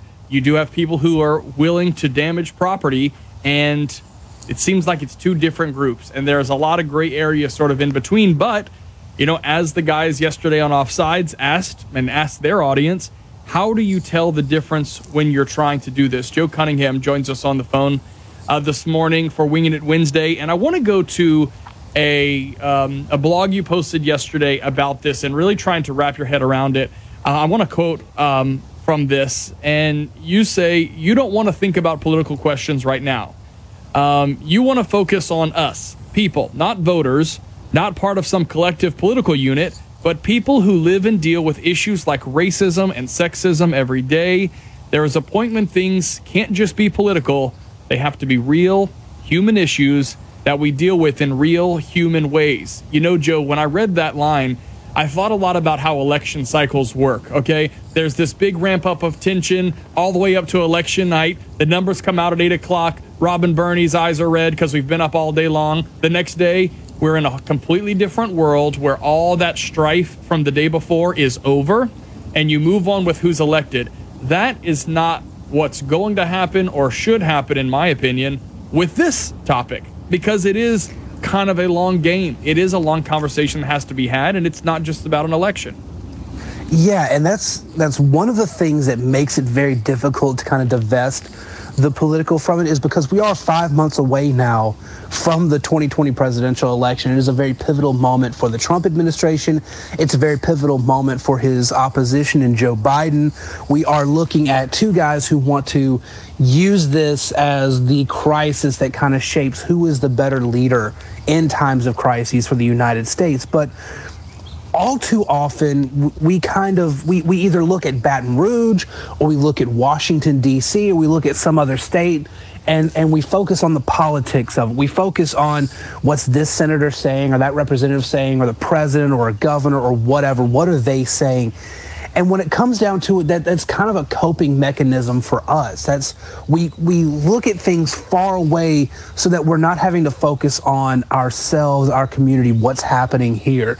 And in that in it not in that blog post that you're referring to, but in in a piece that I wrote at Red State, I had to talk about uh, the story of the Uncle Jack statue. Now, this is a statue that uh, a long time ago was in Natchitoches. Now it's in a museum in Baton Rouge, but it was at the time on Front Street in Natchitoches, Louisiana, and it was a at first it was considered a very progressive statue. The statue itself was a black gentleman tipping his hat to Front Street in Natchitoches.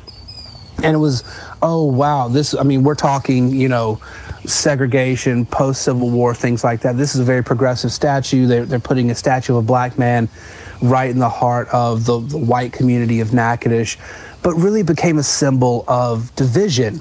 It was a symbol of a black man tipping his hat to all the white folks. He- the, the statue became known as the Good Darky.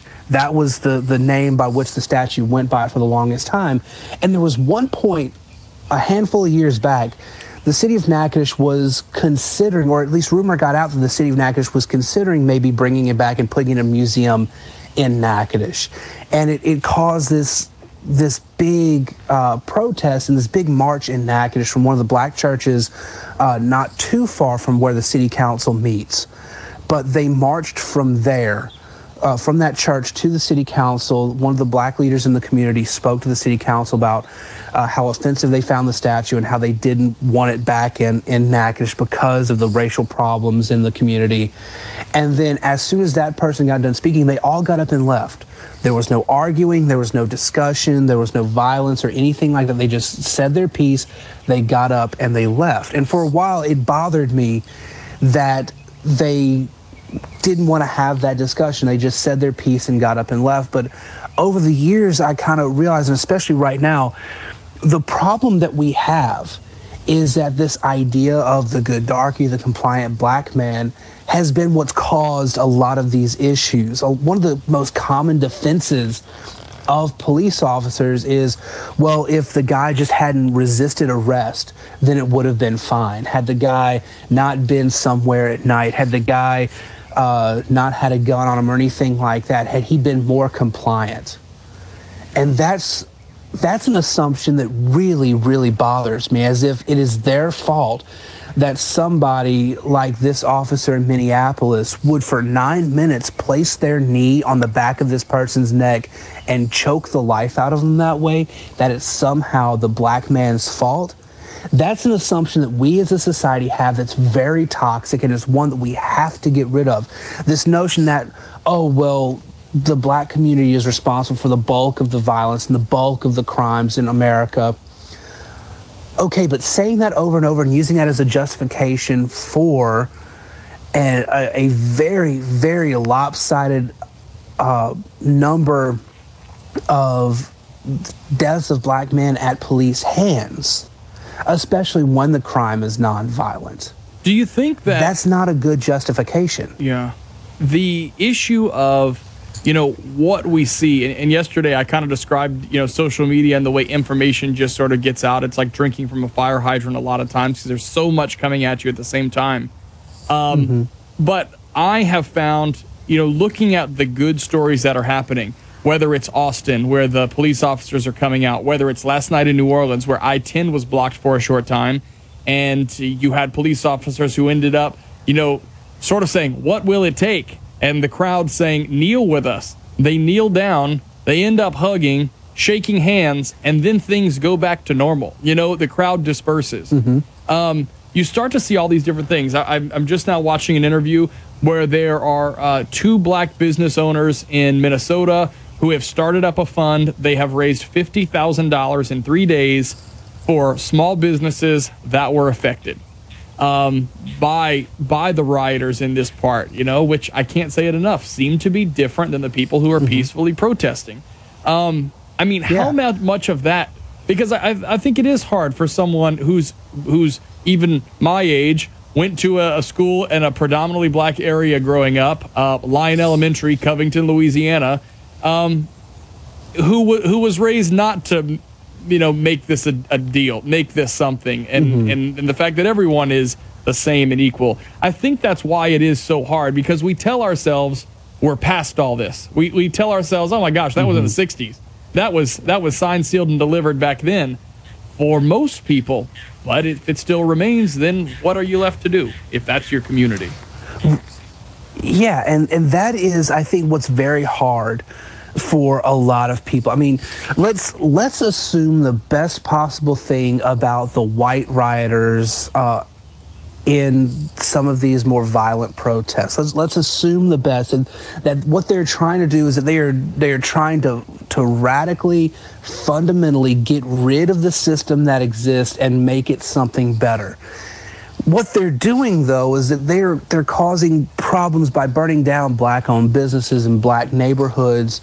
They're they're setting, you know, companies that provide goods and services to the community. They're setting those on fire. I can understand wanting to radically change the system, but that's not what these protests are calling for. The protests are simply saying we want to be treated, you know, like everybody else. We don't want something, we don't want everybody to change for us. We just want this one little thing to change. We want the same opportunity. We want the same assumption of innocence. We want the same right to live that everybody else has. It's not a radical, fundamental change of the society that a lot of these radical groups are going after when they set these fires and do these things. And I think it's, if again, if you're assuming the best of the rioters and protesters, which it can be very hard to do that given what's happened in some of these cities, you know, when you even if you try to assume the best, you you still see how misguided it is. I mean, let's let's look at all the videos that have gone viral on social media. There was one yesterday that was funny, but at the same time very sad. There's this dude in a man bun, because of course he was, with a skateboard trying to shatter windows at some storefront, and this this black guy comes and pulls him away and tells him to just get out of there because that's not what that's not the message they're trying to portray and there's a lot of responsible protesters who grew up in an era or grew up with parents or grandparents who were from the era of peaceful protesting to affect change. And that's what they're trying to do here. And I don't think they're asking for too much by trying to for aiming for the changes that they want. But in And so in our it- it instant it- gratification, though society, we uh, there are I think a lot of people who want it to be like a light switch, and all of a sudden changes. Well, yeah, where I think it comes down to education and training. Yeah, and you know, uh, one of the more infuriating things about it is not actually the the violence or the rioting; it's the number of Instagram influencers who were caught taking a picture next to something in the city where a protest is going on. They have a hammer, they have a rock or something. That was crazy. Or they they have that was that, it's it, it's insane. They The go for the photo op and that's it. The woman jumps out of the car. Her boyfriend, husband, partner, whatever, jumps out too. She takes the she takes the drill out of the guy's hand who's putting up wood to take a picture, then hands it back and they get up in the char- car and go. Like that is it's equally outrageous. Joe, we need to take a quick break here. Yes. Winging It Wednesday. Joe Cunningham joins us. You can find more from him at Red State. Um, he he writes commonly and for the Hayride as well. Um, you've heard us in the last several elections. Uh, feature Joe, he's come in and done election night with us as well, and always brings some interesting perspective. I want to ask him about the educator side because he is also a teacher. So he is dealing with kids of different races, trying to mold them to be productive adults and responsible citizens. How does he see it through that way? We're going to get into all that when we continue right here on Winging It Wednesday, brought to you by our friends at LABI. Your source for local headlines and in depth discussions on the day's biggest issues on Acadiana's Morning News. Um, we like to think we've seen it all, helping our clients through whatever ups and downs life has to offer. And while recent events have managed to turn our lives upside down in a way that no one could have ever imagined, we're still here providing financial advice and guidance, something we all could use in times when answers are hard to come by. So if your current CPA firm has gone silent or failed to reach out to help guide you through this time, you might want to keep our number handy. You see, as a lifetime firm, that's kind of what we're all about helping our clients find solutions that are right for them. Whether it's working through tough decisions that involve financial setbacks or helping choose which assistance is available and right for their business. Visit broussardpochet.com or call us at any of our locations in Lafayette, New Iberia, or Crowley to speak with someone directly. Broussard Pochet Certified Public Accountants. Your firm for a lifetime. Tropical storm Cristobal continues to sit down in the Bay of Campeche, and still quite a bit of uncertainty left with this storm. National Hurricane Center currently going to bring the storm out into the central Gulf of Mexico by the time we get to the end of this work week, with likely impacts arriving in Acadiana maybe late Sunday, getting into early Monday. Little too early to really nail down what those impacts are going to be. Certainly going to be wet and windy, though, as we get towards the end of the weekend. We'll need to keep a close eye on this system right now. Tropical storm expected to work its way across the area by the end of the weekend and early next week. But with a lot of question marks left, you'll need to make sure that you do stay tuned to the forecast.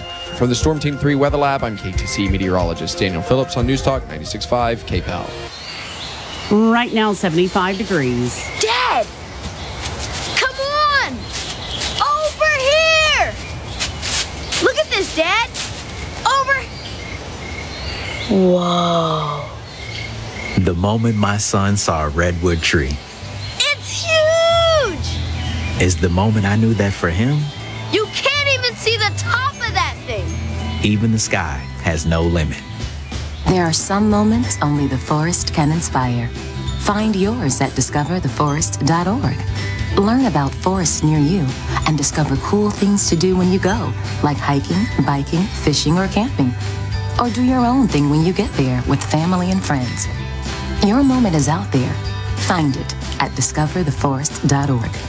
That's discovertheforest.org. Brought to you by the U.S. Forest Service and the Ad Council.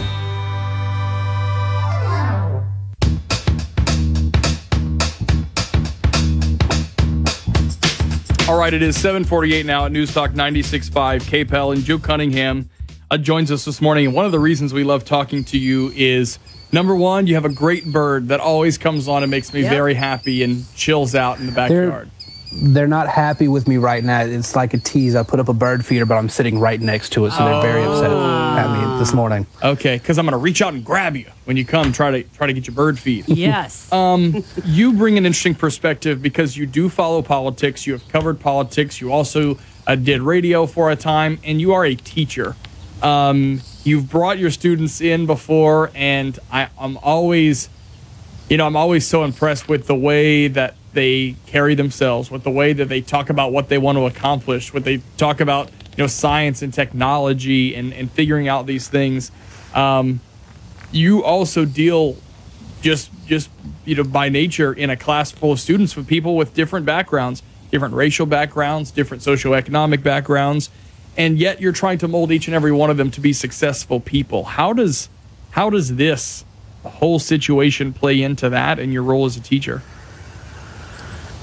So there was a book that I read when I was first starting out as a teacher, and the, the name of the book it, it raises eyebrows. The name of the book is multipli- is multiplication is for white people, and it, the the title comes from the the writer who the author who was a teacher who was teaching math to students and there was the, there were black students who were not doing the work and that was their response when she asked why you know there there's there's a lot of times a difficulty for a white teacher to really you know break through to black students uh, because of the cultural divide there. And a lot of times the, the reaction that we get is, well, we should be colorblind. We should not see color at all. And that's kind of a misguided look at it from, from my perspective because we didn't get to where we were by being colorblind. And we, we got here because we saw color. And we have to see color in order to begin to heal a lot of the problems that exist. One of the fascinating aspects about my job is that i do have to teach kids of different races and socioeconomic backgrounds. And i have to teach them us history which i'm not sure if many people have paid attention over the years but there's a lot that's problematic in terms of how we've dealt with race throughout american history so that's one of the things that that we have to try to bridge. And I kind of joke, uh, you know, the, I, I joke this year, you know, the theme of my class is that white people ruin everything uh, because you know we we it's it's a fun joke to make because it, it, makes the it makes the white kids feel nervous and it makes the black and and and other kids kind of laugh a little bit but really when you look at history yeah there are a lot of things that we do actually have to you know, apologize for and we, we have to work to make better. I mean, we start out in, in a traditional U.S. history classroom you start out right in the post Reconstruction era. So we're really starting at a very tense time in race relations anyway. And one of the big things we talk about is westward expansion in the United States, which what was westward expansion if not a bunch of people moving in from the East Coast and in, in, in those areas, in those states, moving into territories and forcing the Native Americans out and all the terrible things that happened in terms of our relationship with, with Native Americans these are issues that we do have to stop and discuss and we do have to look at. So my classroom is not a classroom that can be colorblind simply because of the content. We have to talk about issues of race and and one of the things I try to do is make sure that we talk about it from the perspective not just of the 1860s, 70s and 80s, but talk about it in terms of the 2000s, 2010s and now the 2020s. What was different then from now? What is the same then and now? And and we have to find that common ground. Me as a teacher, my biggest goal is not to be colorblind about it, but to but to treat everybody the same. That we, we have to look at students and see them as students children who are trying to learn young adults who are trying to understand the world around them. And that is i think one of the biggest struggles that a lot of people have is you know they have experiences in their own life, and those experiences form their stereotypes, and their stereotypes play out in whatever job they're in, whether it is as a teacher, whether it's in law enforcement, whether it's as a store clerk, or anything like that. Our stereotypes tend to affect how we approach the job. So we have to very actively realize what those stereotypes are and work at fixing those stereotypes or at least understanding one of the one of the things that was going around social media that I absolutely love is it said along the lines of I understand that I don't understand. And that is something that we all have to truly kind of uh, that, that's a mentality that we have to adopt. I understand that I don't understand the struggles of what it, it, it goes into in the modern black family as a white father with white kids, our discussions are how do you stay safe when you know how how do you choose your life and things like that. And our focus is different than black parents to black kids, which is how do you stay safe in a confrontation with police. That's a very real discussion that has to happen in black homes because of what we've seen over the years. So I have to understand that my perspective is vastly different, but that different perspective is also something that a lot of these kids will not get exposed So- to. So exposing ourselves to different ideas and different perspectives has to be the starting point. Well, I, so I have to ask because I always think about people listening in the car who are banging on the steering wheel wanting to get a question in. And I want to go back to what you said about, you know, when you are teaching American history and you're looking at those things, of course, there will be people who say, oh, wait a second. I'm not saying I'm sorry because I didn't own slaves, because I didn't do the westward expansion. I wasn't all these people in history. I'm different, and we have made it past that. How do you teach that then to your students of whatever race they are? Because you know what? It isn't. It isn't you. It isn't me. And and the person who says I don't have to apologize for anything because it wasn't me, even if it was their ancestors going back several generations, that is 100% correct. You did not do that. But there are s- structural foundations of society that are built on some of those things. And you may have benefited from it whether you know it or not. Now, the term white privilege gets thrown around a whole lot uh, to the point where it, like a whole lot of other things, does start to lose meaning but there are uh, in many ways in society that that many white people have to stop and realize that in in the race of life they got a head start and and and that there are things that they have that they have the benefit of that people of non-white races don't they don't get that advantage and and they don't have the ability to start the race, you know, start the race early while everybody else stays behind. That's something that we do have to be cognizant of. That is something that we have to understand. All right, Joe. We have to understand that we we do have those advantages. We do have to leave it there for time. We appreciate the conversation as always with us, Joe, and you know it's going to continue. It's it's not something that's going to be over um, in the next three days. It's just not how it goes. And we uh, appreciate you for joining us to have the conversation. We'll have you on again real soon. Thank y'all very much for having me. All right, 757 now at Newstalk 96.5 KPEL. You can read more from Joe at Red State and his contributions to the Hayride as well. 757 now at News Newstalk 96.5 KPEL. Quick break for top of the hour news, and then we march on after this. All morning long, traffic you can depend on on Acadiana's Morning News. Acadiana's Morning News, part of a complete breakfast with two essential vitamins news and talk. We're working for you around the clock to keep you informed. We are Acadiana's home for news and talk. KPEL FM Broussard, Lafayette.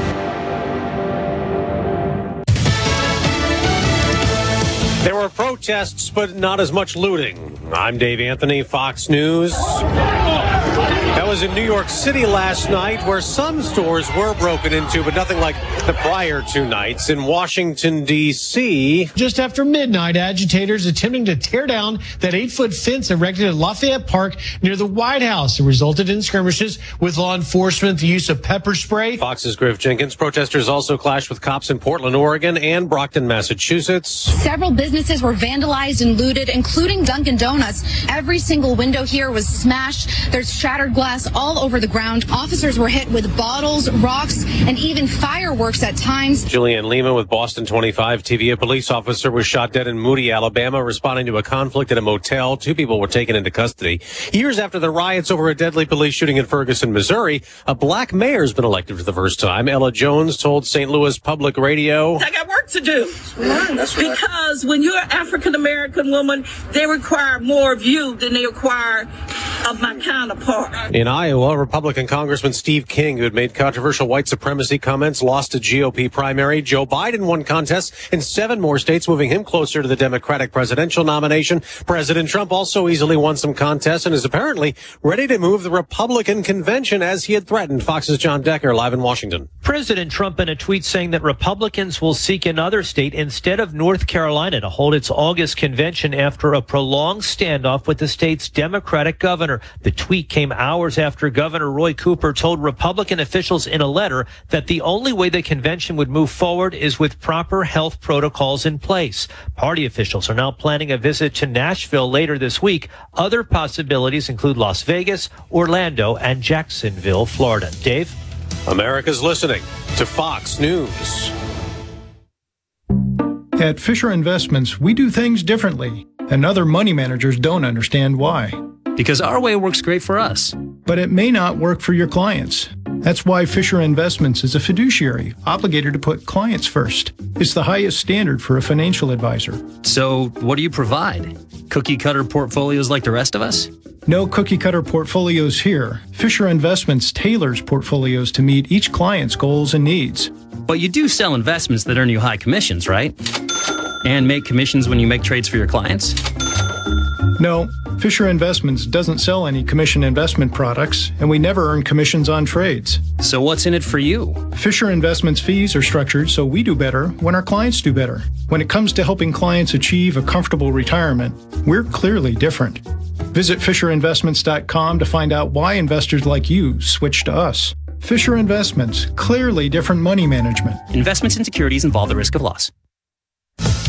The protests here have spilled overseas. There have been demonstrations also in Australia and Britain against police brutality and in France where protesters in Paris set fires. And the Pope is also speaking out. Pope Francis calling the unrest in the US disturbing, saying he's been watching with great concern. In his weekly audience, the Pope saying we cannot tolerate or turn a blind eye to racism and exclusion in any form. He also criticized how some of the protests have played out, saying the violence of recent nights is self-destructive and self-defeating. The Pope adding that he's praying for George Floyd, the man who died in police custody in Minneapolis, and he urged Americans to pray for national reconciliation. In London, Simon Owen, Fox News. Twitter faced backlash from President Trump last week for fact checking two tweets and then hiding another that was about the protests, which it claimed glorified violence. The social media site is now suspending some user accounts for falsely claiming there was a blackout in Washington and that protester communications have been blocked. A tweet from two years ago has put a man behind bars. A federal judge sentenced Joseph Vandeveer to 10 months in prison and one year of supervised release for threatening on social media to lynch Qasim Rashid, who was running for the state Senate seat in Virginia. His tweet in March 2018 to Rashid showed a picture of lynching and said, view your destiny. Rashid screenshotted the tweet and sent it to the FBI. In a court statement, he said the tweet brought back feelings of his cousin who was lynched in Pakistan. Rashid says he wasn't in favor of a prison sentence, but did want Vandeveer to be fined. Rob Dawson, Fox News. On Wall Street, stocks may keep going up. Dow futures rising more than 200 points ahead of the opening bell this hour. I'm Dave Anthony. This is Fox News.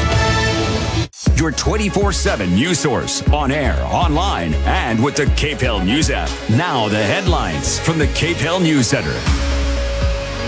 Right now, 76 degrees here at the KPEL studios. I'm Bernadette Lee with your news and information update.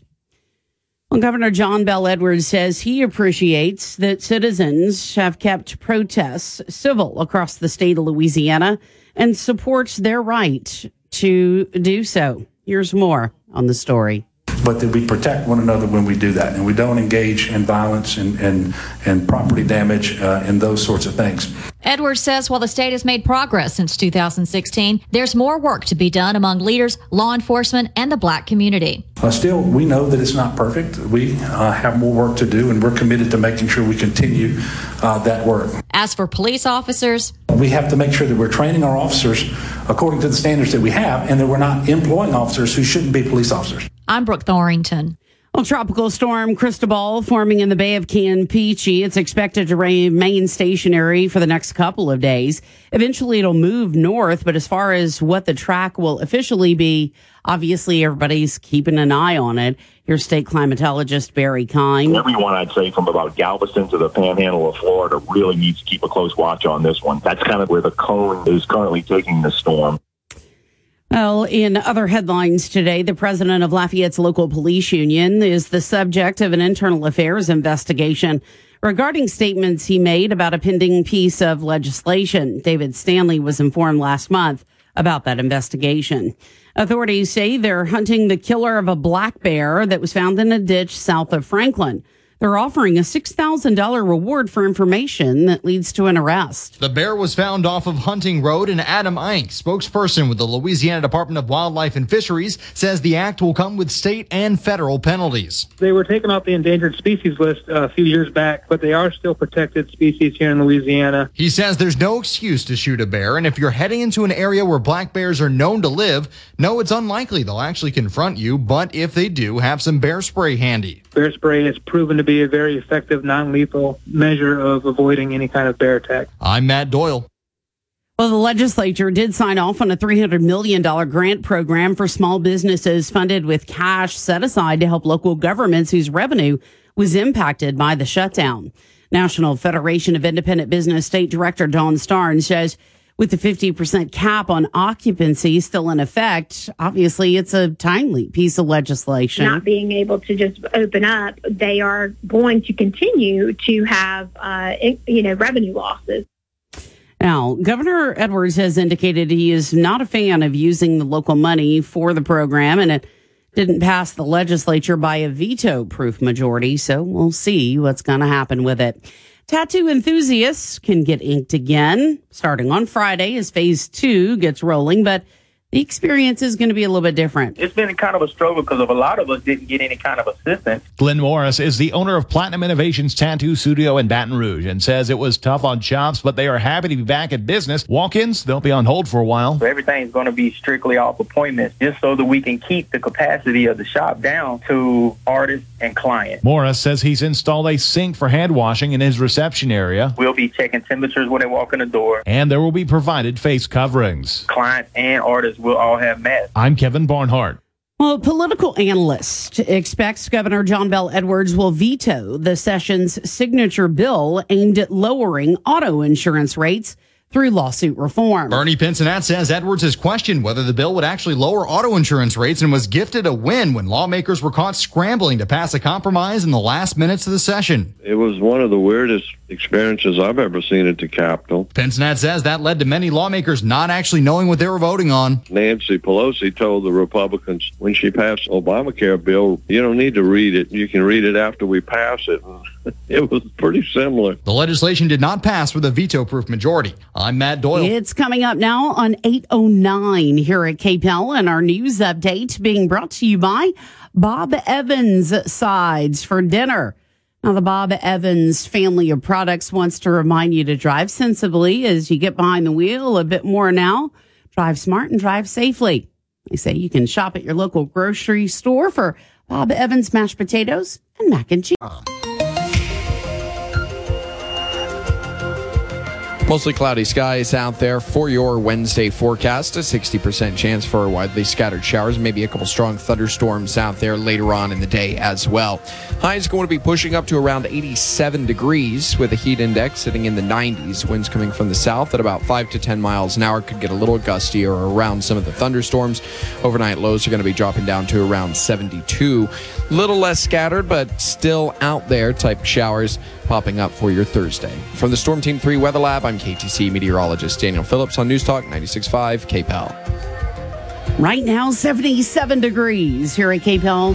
News Talk 96.5 KPEL. Right now, traffic. Watch out for a fender bender reported on South Park near 90 westbound. That's South Park near 90 westbound. Also, a fender bender, Schmemettery Road at Shemmet Road in Youngsville. That's Schmemettery Road at Shemmet Road in Youngsville. And another one, Kaliste Saloom Road at Polly Lane. Kaliste Saloom Road at Polly Lane. Please buckle up. Out.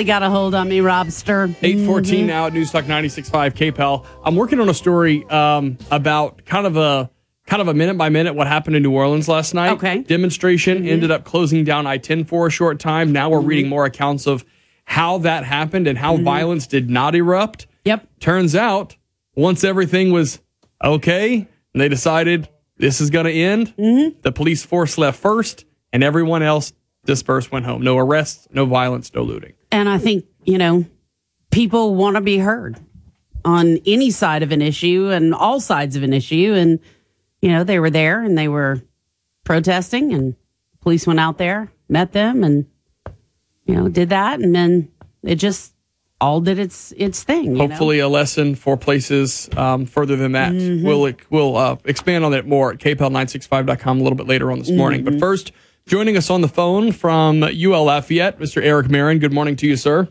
Good morning. How y'all doing this morning? Ah, we're doing well. How are you, sir?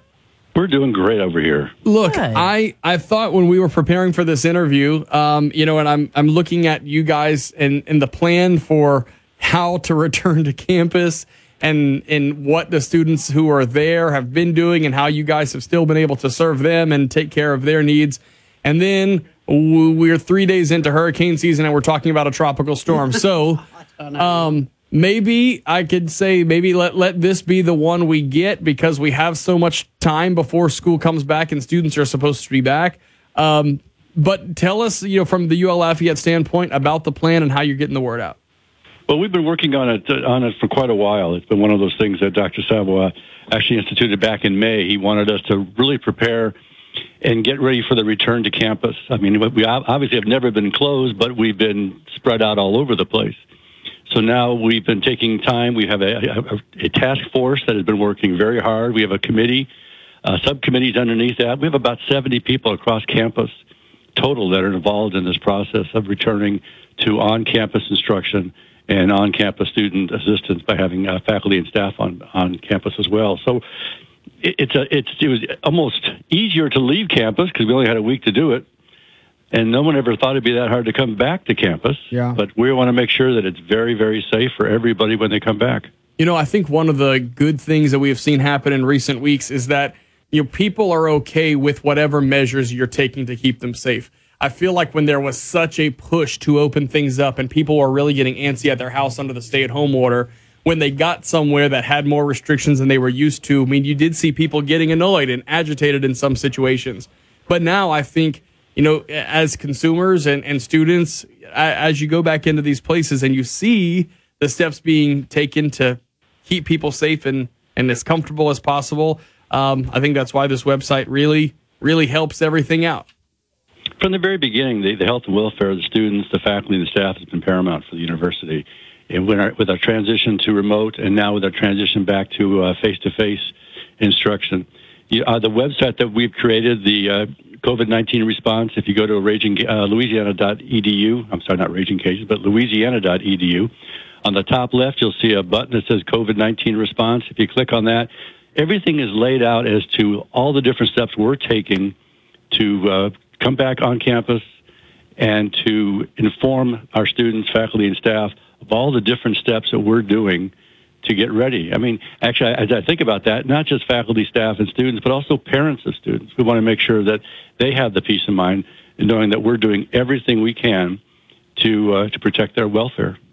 Okay, so if if people have concerns, I c- Yeah. because a lot of the things we've been talking about with these phases Yeah, runs through is your mind. What's here? What's there? maybe what's you have an elderly family member that lives with you. Yeah. Um, will there be some options if there are students who say, "I'm not comfortable coming back to a class"? Will there be some sort of accommodation for that? Because we've had some questions about that.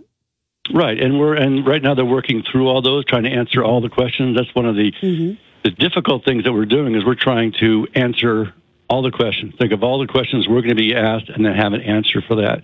And also on our webpage, we are accepting questions. So if people have a question, they can send it to us. It may be something we've never thought of, and that gives us an opportunity to answer that before we actually implement everything. So we're encouraging everyone to that is involved with the university, whether they have students here or whether they are a student or whether they work here, to go to that that uh, COVID-19 response page because there are FAQs there. There's the plan is laid out there, and there's also a spot where they can ask us questions, and that way we can get all the answers together for them. All right, we'll get a link up to the website, kpel965.com, so people can get that information. Always important. Eric Marin, Mhm. thanks so much for your time today. Well, thank you very much. You guys have a have a safe and dry weekend. You too, sir. We look. I'm gonna be. I'm gonna, be, laying out in my backyard as much sun as we have. If next week turns out to be crazy, I'm just gonna say that. He's going to be sunbathing, and then the rains are going to come in, and we're going to be like, we're going to have to take a picture of that stuff. I'll the tell rain you. will come cool him down a little bit. That's right.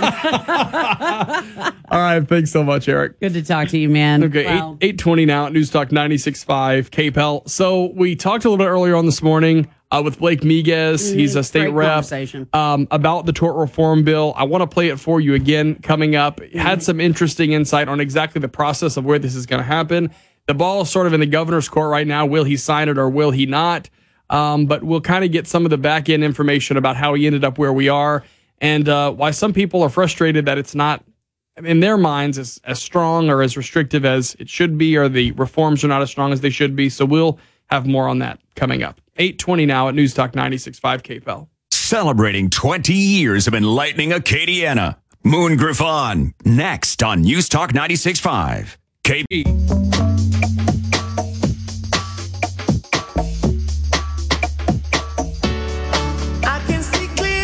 All right, so it's like we went from one legislative session straight into another one as we had a shortened regular session because of COVID 19. Yet there are a ton of really big bills man. on our website right now. Uh, one of those that hasn't been talked about as much, or one of those sort of topics, is Mhm. some of the gun legislation. Yeah. Um, that, that's been a part of it. Uh, we're joined by Blake Miguez, though. Now, good morning to you, sir.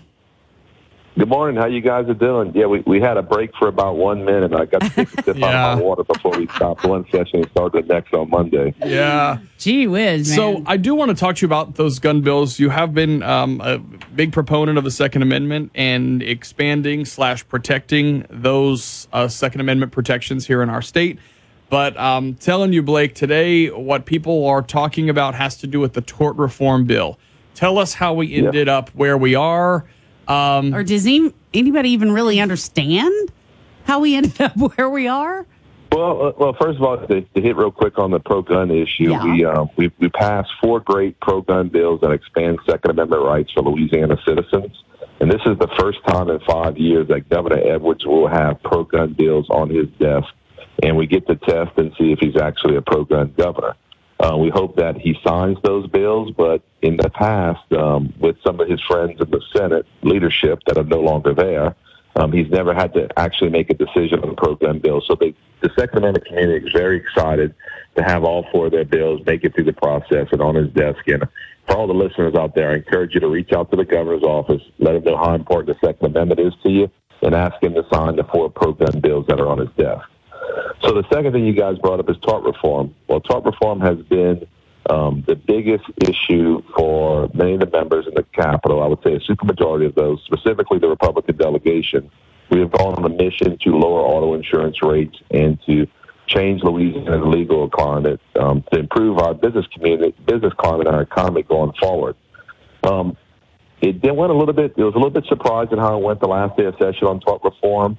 Uh, at the end of the day, a tort reform bill was passed with about 15 minutes left of the legislative session. Right. Okay. But um, my understanding of the bill, how I read it, is it still has some problematic um, points to it. Okay. Um, but I, I, I'll tell you this: rest assured that the Republican delegation is still very much on a mission to pass tort reform and lower auto insurance rates. It is a process. We do have a special session coming where if the bill is not in perfect posture, it can be fixed either through a separate piece of legislation or if the governor, as expected, if he vetoes this bill, then more bills can be passed because it is in the legislative call. I think it's item number 40 in the legislative call. There's 41 items.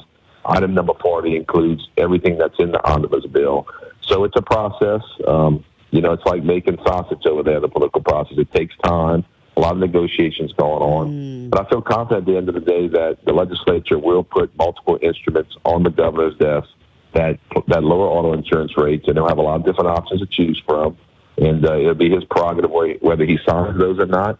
And there's still the opportunity that there could be a veto override at some point. So I hope the governor does the right thing and and it decides that he wants to put the citizens of Louisiana first and lower our auto insurance rates here because we have the second highest auto insurance rates in the country, and that's just unacceptable. Yeah. So there were so many changes to everything that went on. And like you said, 15 minutes left in the session. Nobody could really read the reports of the conference committees, could they?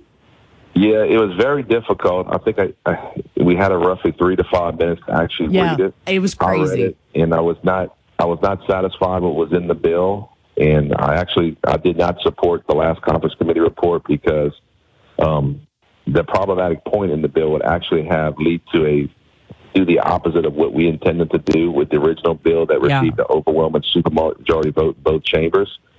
So we saw some issues there. Obviously, um, the votes that it didn't get a supermajority vote in the House on its on its adopting the conference committee report. A lot to do with how it was jammed at the last minute and some of the uh, the problematic points in the bill. But rest assured, tort reform is supported by a supermajority of the legislature. It's just a matter of getting the bill into the proper posture at the end of the day. And there's still a lot of discussions to be had.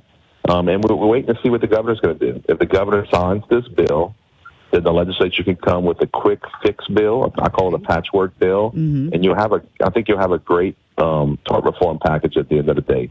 If he decides to veto this bill, I think the legislature will come with multiple um, tort reform bills that look similar to this one, with different um, different options in it that still lower auto insurance rates. They'll still accomplish the goals for Louisiana citizens. And like I said, we're going to work hard and we're devoted and uh, we're not giving up. It's part of a process, and we're going to continue working the process till we get the results that we want for the citizens of Louisiana. So, Blake, I, I know you have to see and have to hear you some of the criticism about this because it seems like, you know, in reading some of the comments that people have made, it's like we're playing a game. If you have the supermajority anyway, why couldn't you have just passed what you wanted, let the governor veto it, and then you can override that veto? Why get into this meeting? I mean, some of the reports we were hearing yesterday, oh. I mean, had to do with Gordon McKernan in the office with the governor talking and working these things out. Uh. It's sort of like, what's the point of even letting that happen if you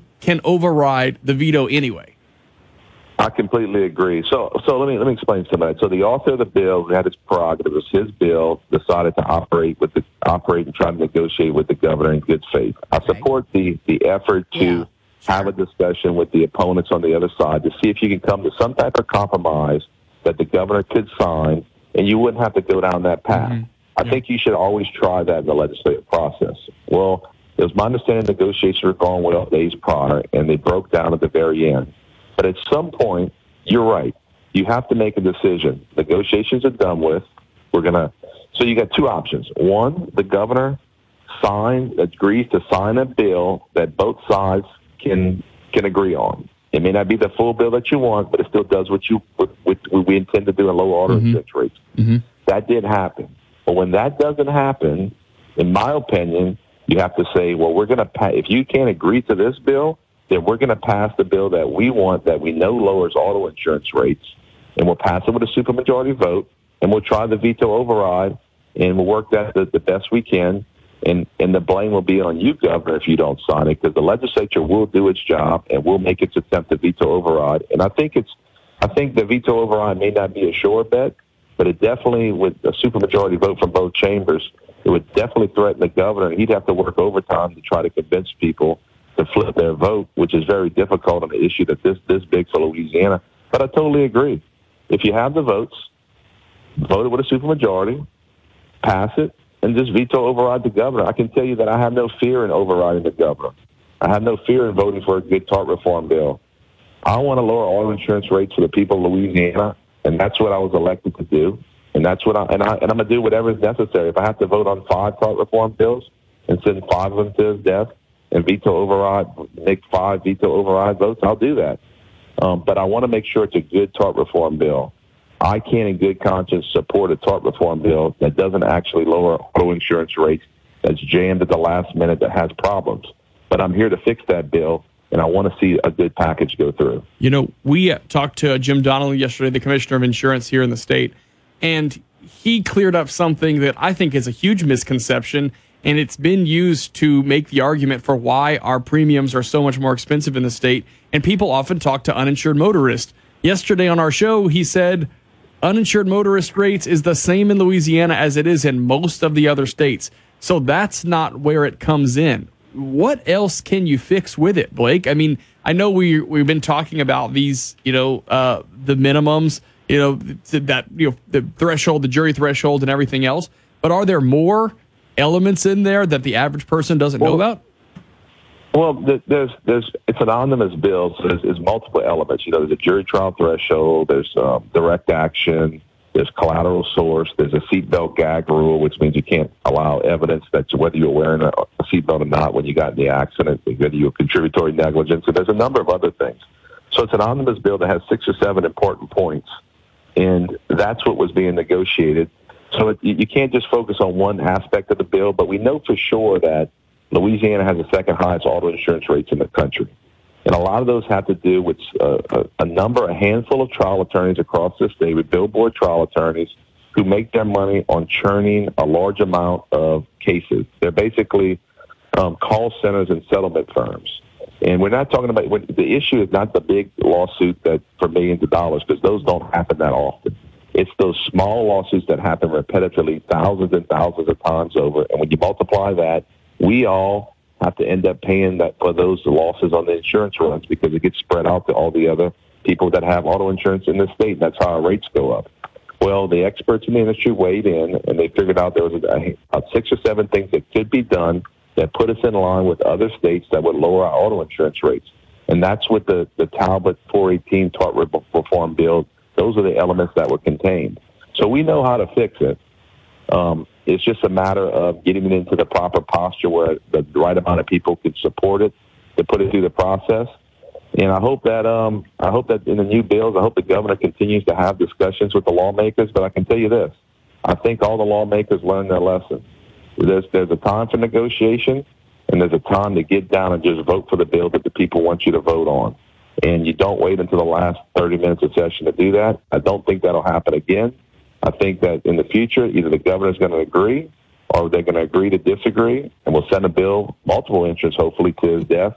And he'll have to deal with the veto override threat that'll come in the days following. Blake Miguez, uh, thank you so much Yes, for your time today. I love your optimism. Thanks so much. um, I definitely see not maybe not with this issue, but that tactic of getting something in the last few minutes of the session has been used before and it'll probably be used again. So But yeah, let's just we hope should- for the Well, best. well, We should know better. I hope we can eliminate that out of the, the process. Yeah. But guys, remember, there's more than tort reform. We've got a special session coming up with a number of things that could spur Louisiana's economy, put Louisiana back on its feet after this COVID-19 pandemic that we just got back done fighting, as well as there's a number of issues in the legislative session that we've done to start jumpstarting Louisiana's economy.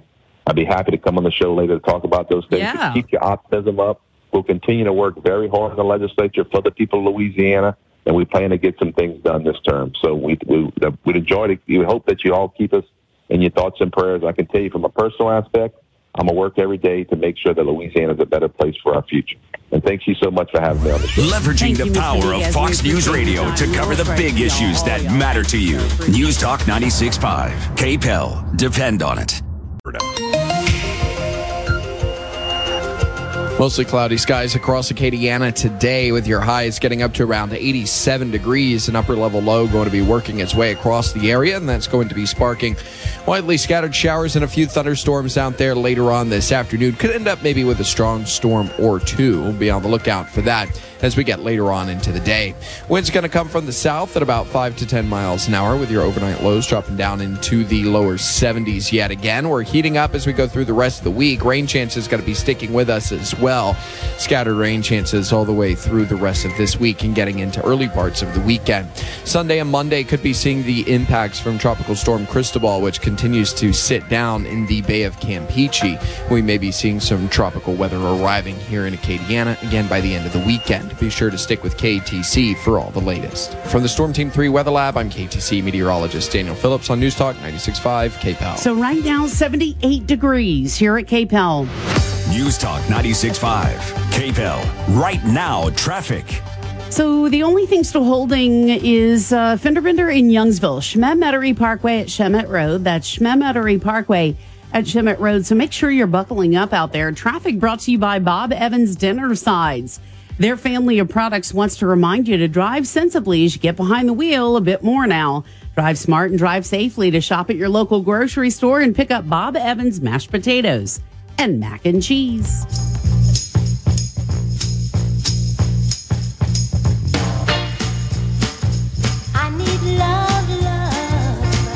All right, it's 841. You know, Bob is a secret family member of mine. And Bob Evans is Bob your Evans, secret family yes, member? Because say you're running late. Yes, And you exactly. need to pick up the bobs and then you scoop it out, you warm it up, and you put it Oh. into your own dish. In your own dish. And so we have an unspoken reality in my family. Who made these mashed potatoes? Potatoes. Bob did. Yes. Yeah. So anyway. Okay, you're hilarious. 841 now at Newstalk 96.5 KPEL. Um, there will be some changes um, across departments at Lafayette Consolidated Government. Of course, as the whole consolidated government deals with a, a massive shortfall on the budget on tax revenues to do things. Uh, Yesterday, uh, we heard about a 20% cut that the uh, mayor president was asking for most departments, and uh, Parks and Recreation uh, will not be spared. So there are some things that will probably have to at least temporarily shut down, but there are also more things being added. Walter Lots Guillory stuff, huh? joins us on the phone right now. Good morning to you. Good morning. So tell us where we are uh, this morning as far as uh, different programs, what you're going to add. We know there have been some things, a couple summer things that had to be canceled due to COVID 19 and social distancing restrictions, but uh, you guys are still operating, and that's the message this morning. Yes, sir. Yes, sir, Robin. Thank you and Ms. Byrne for having me on to talk about our programs. Um, at the moment now, we have started registration for our uh, youth softball and baseball seasons, and uh, that's going underway right now. And uh, for anyone that's interested, I'm going to leave a couple of numbers now, 291-8375 or 291-8362 and just call us and we will uh, put you in contact with uh, one of our six associations across the city and the parish. Um, we, you know, got a, a setback certainly because of the pandemic, and so we're going to do an abbreviated season. It'll be about five weeks. We have uh, been communicating with our uh, associations on a weekly basis. Uh, we have a plan as it relates to the COVID 19 related to spacing, disinfecting, sanitizing, um, things of that nature, where we want to make sure that it's safe for the kids, their parents, uh, and, and the other volunteers that will be involved. So that's all into place. Um, and so we're just about ready to go. Uh, we will start, uh, one of our associations will start on next week and the other will follow the week after. Um, and we will get our season underway. Uh, and so uh, here we are. Uh, we're ready to go with softball and and baseball. Um, um, and just to elaborate on some of the other things that we're doing, uh, I think one of the things that sets us apart is uh, we created what we call the BATA program, which is building adults through athletics, and we have um, we have um, partnered with about ten different agencies from the community college, the Smile Action Agency, to the Sheriff Department, SWLA Center for Health Services, civic clubs, boys and girls clubs, and so forth. And and what when when people come to our facilities now, they're going to see these groups there because we want to do a holistic approach and reach the entire family. So with the programs, for instance, that Smile Community Action Agency puts on, that's offered to the parents. Uh, Southwest uh, SWLA Center for Health Services provides health care uh, and health services for our kids and their parents. The community college offers uh, classes for parents. Um, and so when you come to our facilities now, and we started this in basketball, we will have our partners there, and with the hope that um, we're, we're taking this holistic approach uh, to meet the needs of not only those kids, but their parents as well. And so we, we thought by doing this, um, it will it, it, it, just comes full circle, and that um, and that when a kid comes in our program, and when they're leaving our program as teenagers, uh, they're ready for society. Uh, our philosophy has been not every kid is going to go on and even play high school athletics. Some will not play college, and a very small percentage is going to make it to the to the professional level. But they all can be productive citizens. So through our athletic department, Uh, we're using it as a means to um, to to get the whole uh, family the, the help that they need uh, again through athletics. Uh, some of the national programs we're doing is we're, through Major League Baseball. We're going to institute the pitch hit and run competition and the junior home run hitting contest where kids will have an opportunity to compete. Um, we did this while I was in Pineville. Had some kids go to Minute Maid Park, mingle with Major League Baseball players. So cool. Uh, the winners, the winners get to go to the All Star game, um, and and so uh, the junior. Uh, home run hitting contest and the pitch hitting run is something we're going to institute as well as the NBA junior um, junior program where we, we, we are a member now and the kids will be afforded the opportunity to be involved in that. So uh, just a few of the things we're doing besides our regular uh, sports activities. You know, I just think that some of those things you just mentioned, I mean, those are once in a lifetime things. Yeah, And we know what team sports do in the development of a person as a whole. It's not just about their athletic ability, but it's about working with others. It's about working towards a common goal. And, you know, in many of these neighborhoods that you touch, you know, you are providing a structure that may not be there at home. And I think that's another thing that's uh, great for us to to talk about and and to know about. And of course, your efforts, um, your efforts are really what's making all this happen. So this Blitz program really just wants to get more people involved, more kids playing sports, and really kind of rally the family around all these young athletes. Really cool.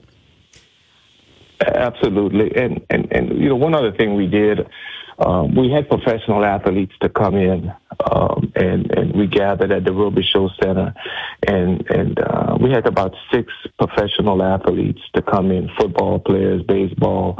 Uh, we had track Olympian Hollis Conway participated, where they talked to our parents and our kids, not about their notoriety, not about the money they made but how sports help to discipline them in life and to overcome obstacles. And, and our kids need to hear that that um, that there's going to be life after sports. It's going to be sooner for some, later for others. But we want to prepare them, um, um, you know, to do just that.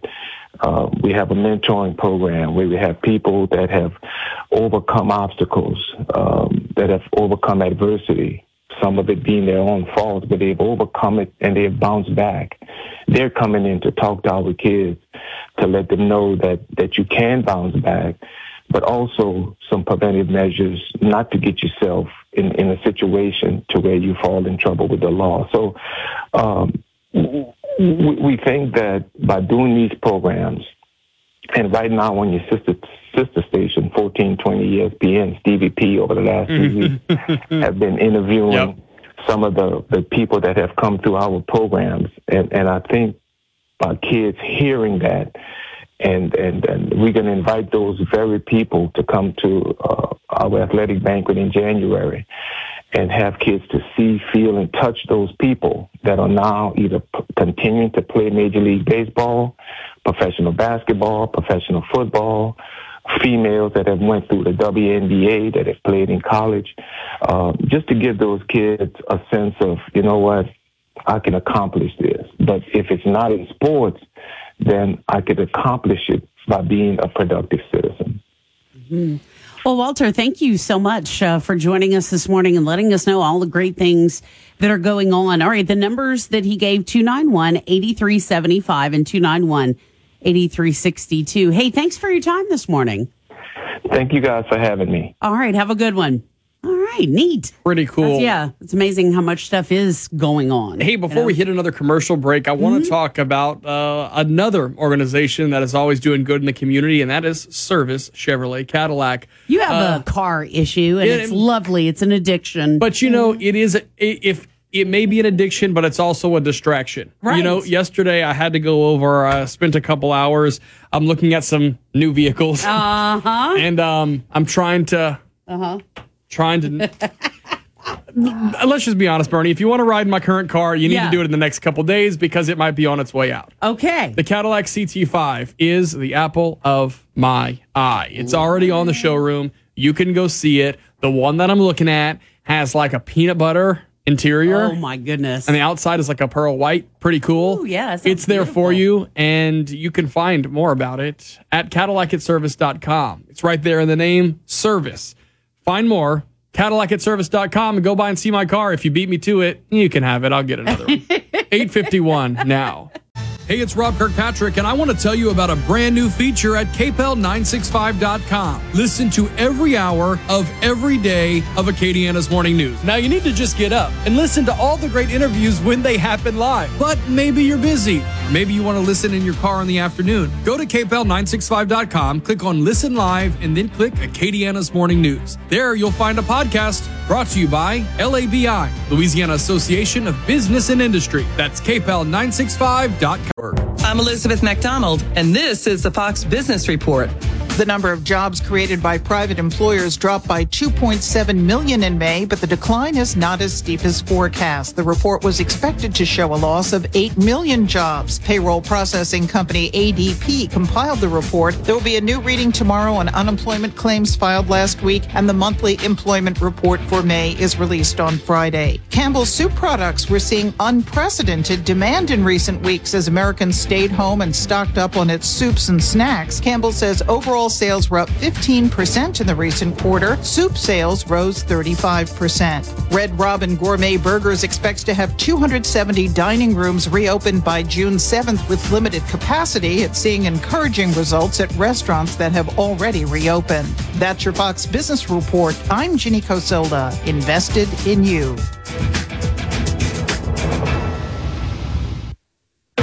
Your employees and customers have new expectations when it comes to cleanliness. Cintas has the products and services you need to feel prepared.